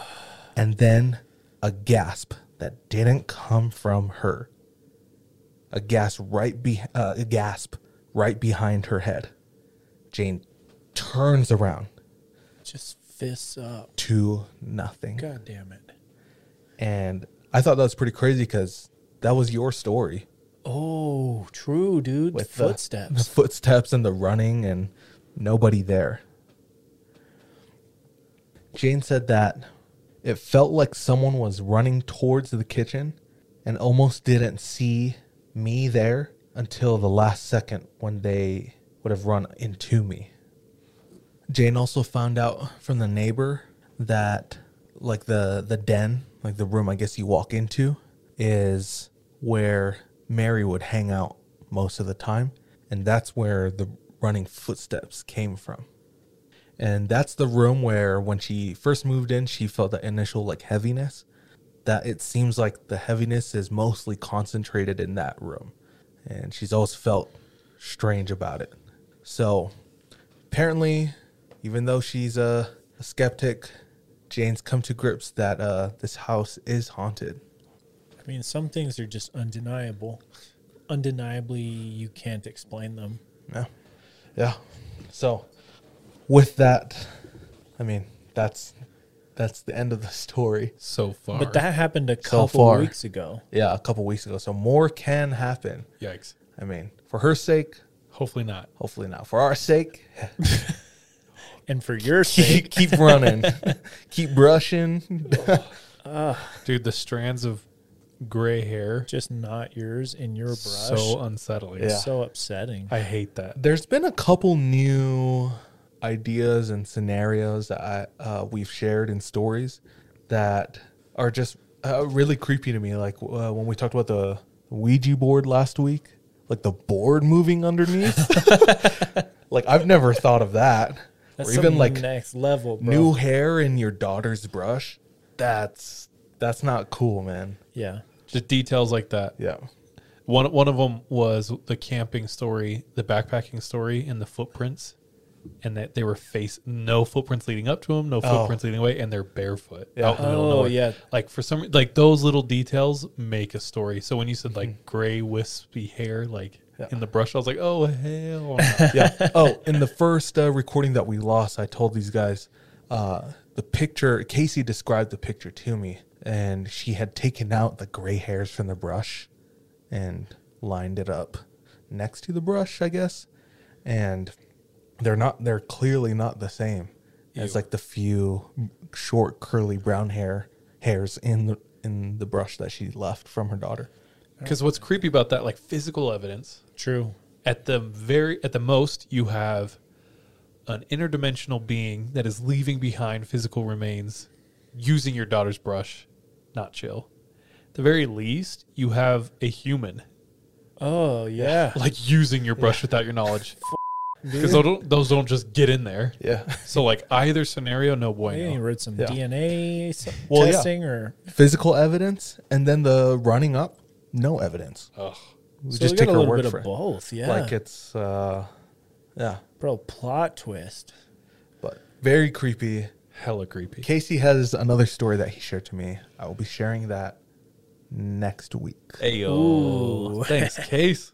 Yeah, but I said it in the recording that got lost, but I said, when I grow up, I want to be like Casey, and I'm not joking. Dude, I'm so serious when I say he and his family, just good people. Hell yeah. Salt of the earth type people. For real. Dude, that's wild. Is that you tonight? That's me. Also, if we get updates on that story, we need those. Yeah, so. I'll hit you. Cool. Thanks, my dude. It's you. All right, I'll close us out. And me. Running through the speed of light into it. Dude, fuck Chris Brown, dude. Don't get me started. Don't get me started. I saw a meme. It was like, don't ever call yourself a feminist if you listen to Chris Brown. And I was like, that resonates, bro. Dude, the amount of people who I've heard, but he's so hot. You set women back thousands of years by saying that. As a man, I'm offended for you saying, oh my gosh. Anyway, my story tonight comes to us from a listener. And actually, he is a repeat story contributor. We got to keep track. So far, Seth is the god. Dude, yeah. The goat, bro. And then we got to, like, if you send in more than one. We got Dan. Got to give out badges or some shit. Yeah, Dan is up there. And then we have the 3 PMers like Reed and they did a whole episode. Ethan, they did a whole episode with just their stories. All right, we're going to come up with some ranking tier lists. Yeah. Okay. Yeah, winner, we suck your dick or something. Hey. Or if you ain't got a dick, yeah, I was going to say. Too. Yeah. Yeah. We'll eat your ass. We all got that. Yeah. We all got assholes. Thanks, Teach. This person, we'll call him Gray, sent in a story a long time ago. Do you guys remember the story of Yamamoto? That sounds familiar. We've shared so many stories. So, brief recap of his old story. He served a Mormon mission. He's a convert in Japan. And he was told by either a member or a companion, yo, there's this... Oh, I do remember. Okay. There's this interesting person we should go meet. And she's a little weird. Her name's Yamamoto. And he went there, and basically what happened is she could see spirits. And every time Gray was there, she would, like, say, you brought a friend. And one time her reaction was kind of intense, where she like put her head down, wouldn't make eye contact. And he knew more Japanese at that point, and he's like, is there something with us? And she's like, yeah. So anyway, Yamamoto's eyes, an old episode, but this is him. This is great. This story is the story of his wife, who we'll call Nicole. So tonight we have an all-female story night. His wife, Nicole, grew up in southern Oregon, Medford. Okay. It's actually where Reed lived for quite a while when he was in Oregon. Medford's one of the most southern towns you can go to before you get to California. There's a lot of traffic through there. A lot of people coming through, traveling, people on vacation, trucking, ton of stuff. So one of the most prevalent industries in that town is the hotel business. So Nicole's dad was a general manager of hotels. He managed several hotels in the area. One of the chains he managed was like the most prominent, prevalent one there. And the owners of this chain, they had come up from California a long time ago. They would buy hotels, renovate them, flip them, and they'd start making a profit. So they would do this. They would look and buy more and more. They become really interested in this string of hotels that's like sort of tucked away up against a really steep hill. They're kind of up away from the city. And so they send someone to go out there, survey, kind of take a look at it and see if it would be a good investment. When the guy comes back with his report, he says, yeah, and actually they are on a natural mineral spring reservoir. So immediately they're excited. Cha-ching, you know, dollar signs in the eyes. They're like, maybe we can do something with this. They send out another specialist to go see if they could use it. And he comes back and he says, yeah, like you could create like a spa, a natural mineral, super nice. Like this has a lot of potential. So they're stoked. The owners, it's a husband and wife, and the wife is pretty superstitious. And she has this feeling, this gut feeling. And she says, maybe we should send someone who represents the Native American community out there. Just check it out. So they get a Native American leader, a community leader from the area, send him out there and ask, you know, do you think we should build here? Is it chill? He comes back and he says, this land that you want to build on is a sacred site. It does hold importance in our history. But, and he's like, so I officially advise you not to build there, but I can't stop you. So they talked to him, and she said, I don't know how true this is, but ultimately he gave his blessing. He said, fine, go for it. So they do. Wait, he owned the land? No. He's just checking it out. They wanted him to like go see and if it was like held any importance to the community and if it would be a good idea to build there. And they went forward with it? Well, he said, I don't advise it, but I can't stop you. Can't stop you. And then they went forward with it, and they said eventually he gave his blessing, which I'm like, oh, I don't know. Yeah, Hawaiians be wild about that. There's bones everywhere in Hawaii. So they're always stopping construction. Yeah. You legally have to do it, like stop, and then they go whole through process. The bouts of, trying to figure out where to relocate or if they even can. Anyway, so. Well, this didn't stop them, and they pressed forward. They turned it into a super beautiful spot. Gray said he's personally been there, and he's like, it's amazing. Yeah. It's a resort. Huh. And it's not just any resort. It's like tucked away in trees and hills, and it's beautiful. Large rooms with tubs of natural mineral water. So it's like this high-end spa that celebrities and elites come to. So it's like Avatar if the Americans succeeded. Explain. Like blue people, Avatar. And like if they cut down the tree and win. Yeah. Cut down AWA. This is what we have. Yeah. Dope.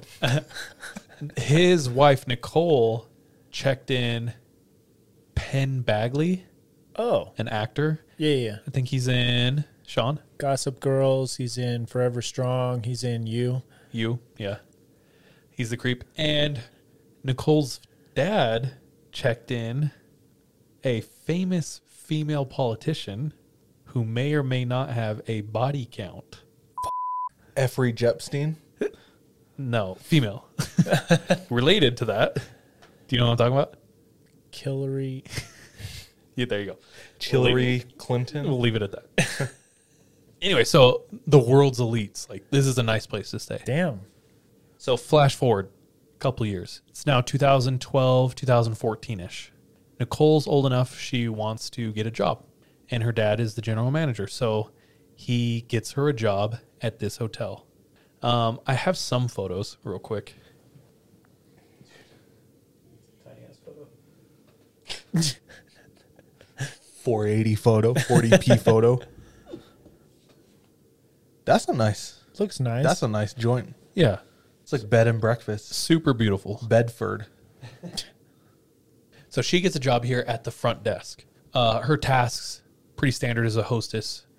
She helps people check in. She does menial things around, make sure things are going well, and helps guests check out. She understands she's like the boss's daughter. So she wants to do everything she can to earn her spot, impress her dad, and work really hard. She just wants to earn her, you know, her position. So she starts, puts her head down, and just starts working hard. Shortly after starting this position, she starts hearing whispers, just things. Like from people or like from nothing? Other employees. Okay. And she comes to find out, she pieces together several other hostesses in her position all quit. They worked there for not a long time, and all of them quit without putting in a notice. Super abrupt. Alarming. But she puts her head down and works hard. Keeps going. So sometimes her job required her to work pretty late to close everything up. So she could be there well past 2 a.m. sometimes. She was there to be at the front desk just in case guests wanted to check in late. Maybe they were traveling all day, whatever. And this was only ever on the weekends. So this is one of those weekends. She's walking around. She's hanging out at the hostess. Very slow night. It's around 12 a.m. A large group comes in. She checks them all in, gets them situated. Very quiet. She's in the lobby. Another person comes. She checks them in, sends them upstairs. And that was about 12:30. Nothing after that. So she starts doing her closing down routine. And the layout of this particular building is kind of important. So imagine like a large square with the entrance on the bottom. If you walk into that entrance, we're going to go counterclockwise. To the right is the receptionist desk. Mm-hmm. Then past that, let's say the top right corner, is a door to the dining room. Mm-hmm. Big dining room, other room. If you keep going, directly across from the entrance is a large staircase that goes up to a landing, splits, and goes out. Then the left side over there, left corner, the tea room. Keep going around, a little lounge sitting area. And then finally, right by the entrance door is a full body mirror. Very large mirror. Also, in the right corner, back right corner, the dining room, there's a door, another door in that dining room that leads to like the kitchens and other rooms that go behind the stairs. Does that make sense? Okay. So way back in there. Okay. And then on the second floor, just not important rooms and stuff. Yeah. So she's doing her nightly routine. She closes down some rooms. She locks the tea room, locks the gym. She goes to the kitchen where she puts all the chairs up on the table, closes all the cupboards, turns off the light, makes sure everything's in order. It's good. Turns off the light, closes the door, and comes back into the dining room, back right corner. As she exits the dining room, she starts walking back up to the receptionist desk. And out of the corner of her eye, she can see the full body mirror. It's reflecting back the entire room to her, and she can see from the mirror all the way up the stairs. So as she's walking, she glances up at the mirror and sees a man standing on the landing of the stairs. And this is all happening in a split second. Startles her because it's so late, but in her mind she thinks, oh, it must be a guest Right. Maybe he needs some help. She takes another step and stares at the... It's dark also. So she's staring at the figure of the man on the stairs, and something's off. He's wearing a suit that she described as looking like it was from the 1800s. And a top hat on his head. She thinks, that's so weird. Must be a trick of the light. Like, why would he be wearing that? Almost as if it was like a period piece time. All these things are going around her head, but she, you know, her only thought is get around the corner and see what's up. So she keeps walking and turns to say something like, how can I help you, right? And as she turns, she looks up. Before she can say anything, she's staring at an empty stairwell. Bro, all three of our stories. Nobody's there. Instantly, the hairs go up on the back of her neck. Something's not right. She's in this huge lobby by herself, like a young girl, past midnight.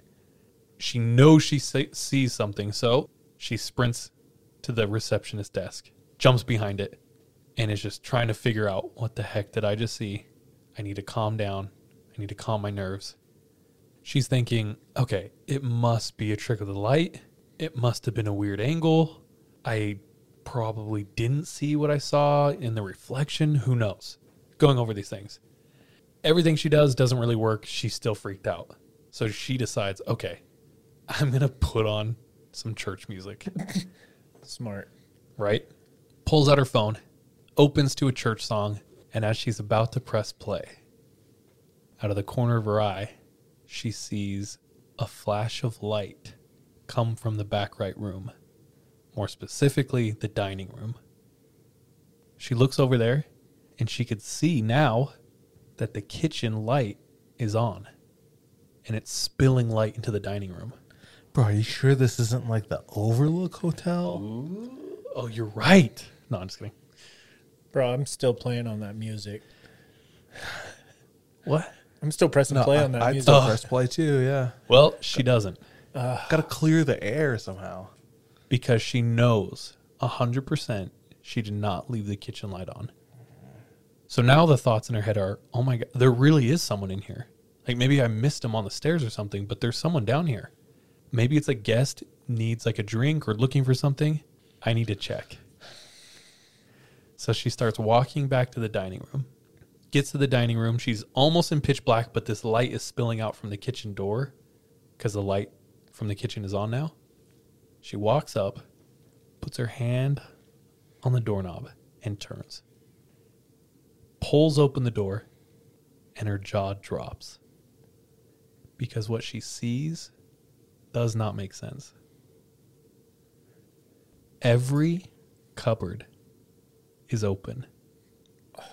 Every chair is no longer stacked on the table, but on the ground and scattered throughout the room. Every silverware is open. Every silverware drawer. The light is on, and the stove top is on.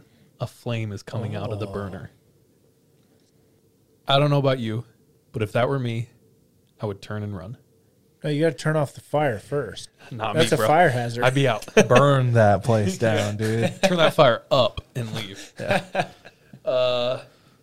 Nicole, I don't know how, runs into the kitchen, turns off the fire, closes all the cupboards, pushes some of the chairs in, turns off the light, closes the door. Dude, talk about doing your job. I know. She deserves a straight-up thank you for your service. Promotion. Runs to the hostess stand, grabs her keys, grabs her phone, flicks the open sign off, gets in her car and GTFOs. Speeding home. Guilt, fear, bewilderment. She's so confused. What the hell just happened? Calls dad, mom and dad. Dad, he's like, everything okay? Something happened. I had to leave. What do you mean you had to leave? I locked up. I locked all the doors. I made sure it's locked. Turned off the open sign. She said, admittedly, dad was a little upset. She left early. But she explained what happened. Mom grabs the phone out of dad's hand. Nicole, you need to get home right now. So she hit pedal to the metal, full gas, got home. She quit. Not long after that, she got another job. Her dad set her up in another position in another hotel. Keeping that turnover rate 100. Yeah. You know? And she continued to work super hard. No experiences or anything of the of that nature at the other job. But she kept hearing stories. And people, everyone who took that position, whoever worked alone, would have an encounter. And they would see a man in a top hat wandering around the premises. She said, eventually the owners of the hotel caught wind of what was happening. They had a shaman come in and perform a ceremony. Nicole doesn't know if anything else happened after that, but remembers vividly to this day the man in the top hat and how dark and evil it felt. And that's that story. Is that Hat Man, you think? I don't know. It's so interesting. I don't know if I wouldn't say it was Hat Man. I would assume something Native American. I know, but it's like, I don't know. He was in like a suit from the 1800s. Yeah. Maybe, I don't know. I don't know. I had the same thought. And so did Gray. Gray said initially he didn't think he was going to share the story just because to him there wasn't enough. But the detail of the hat, he was like, okay, maybe I should send this in. Because we have encountered Hat Man so many times. This didn't feel like Hat Man to me, though. Yeah. Mm-mm. I don't know. It felt like it had way more character and or like history. Like specific history. If it is Hat Man, then it's like a way more... interactive or... Yeah. Like elaborated story. Because the other Hat Man's just kind of stock. Yeah. Yeah. But this one, it sounds like... It's almost like... I mean, they would describe it as like a poltergeist, some people... Well, yeah, the kitchen is 100% like, well, she didn't see it happen, but it happened, and that's poltergeist, right? I should explain, like, she closed all the drawers, put everything away, and then within 2 minutes, it went back into the kitchen. Yeah. Dude. All of our stories tonight, females who were encountering something that wasn't there. Yeah, or like a paranormal. Yeah, so strange. Dude, that's trippy. Vanished. Oh. Late night shifts, like working. Also, hotels, field trips, like new houses. It's all like new uncharted territory. Yeah. Yeah. Unfamiliar. Like hotel rooms especially. True. Every time you're in a hotel room, like we believe energy kind of persists. Like we talked about fingerprints, spiritual fingerprints or whatever. Hotel rooms like have so much energy that's like transitory for me. Every time I'm in a hotel room, it's like it's a different feeling. Yeah. You're coming into a place that 1,000 people have been in and stayed like a period of time. Yeah. Not in just a 50 by 50 foot space, you know, different circumstances, intentions, energy. Oh yeah, very odd. Schmoning. I don't know. I really enjoyed that. I'm glad you sent it in.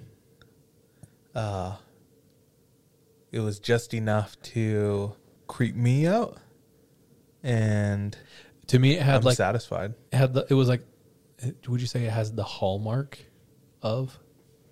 It had the characteristics of like a classic ghost story. Oh yeah, and that's why I liked it. It like stood out to me. Bro, shout out to her though, being the real MVP and turning that fire off. Like, employee of the month for sure. Get employee of the month and then quit. No, congrats, you get a picture on the wall. Yeah, not a pay raise, but interesting nonetheless. Thank you, Gray. Thank you, Nicole, for sending that in. Fun story, super fun. I was like. It's always so interesting when like listeners share stories with you and I'm like, that's an amazing story. I hope you're not too traumatized, but that's like a great, you know what I mean? Yeah, I'm gonna melt the shit out of this shit. But no, I said that. I was like, hopefully like, it sounds like it didn't impact her too much, but what a crazy experience to go through. It's so funny. The difference between a great story and amazing experience and like the worst thing in your life.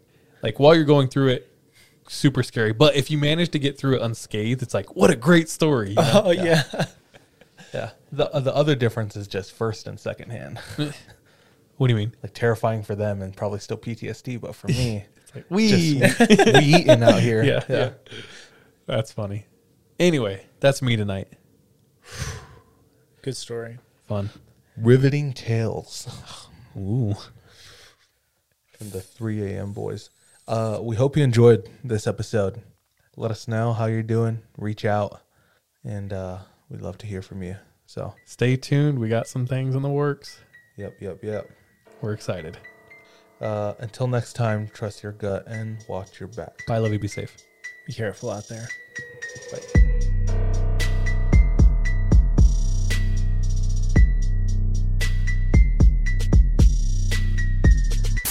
Hey, thank you so much for tuning into this episode of 3 AM.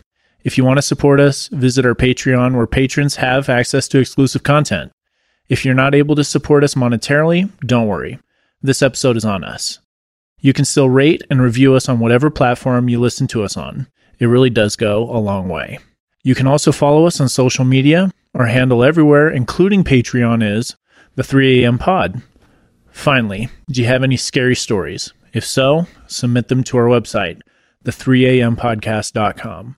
We love any audio or visual aids that can help bring your stories to life. So file uploads are welcome with your written submissions. We're anxious and excited to hear from you.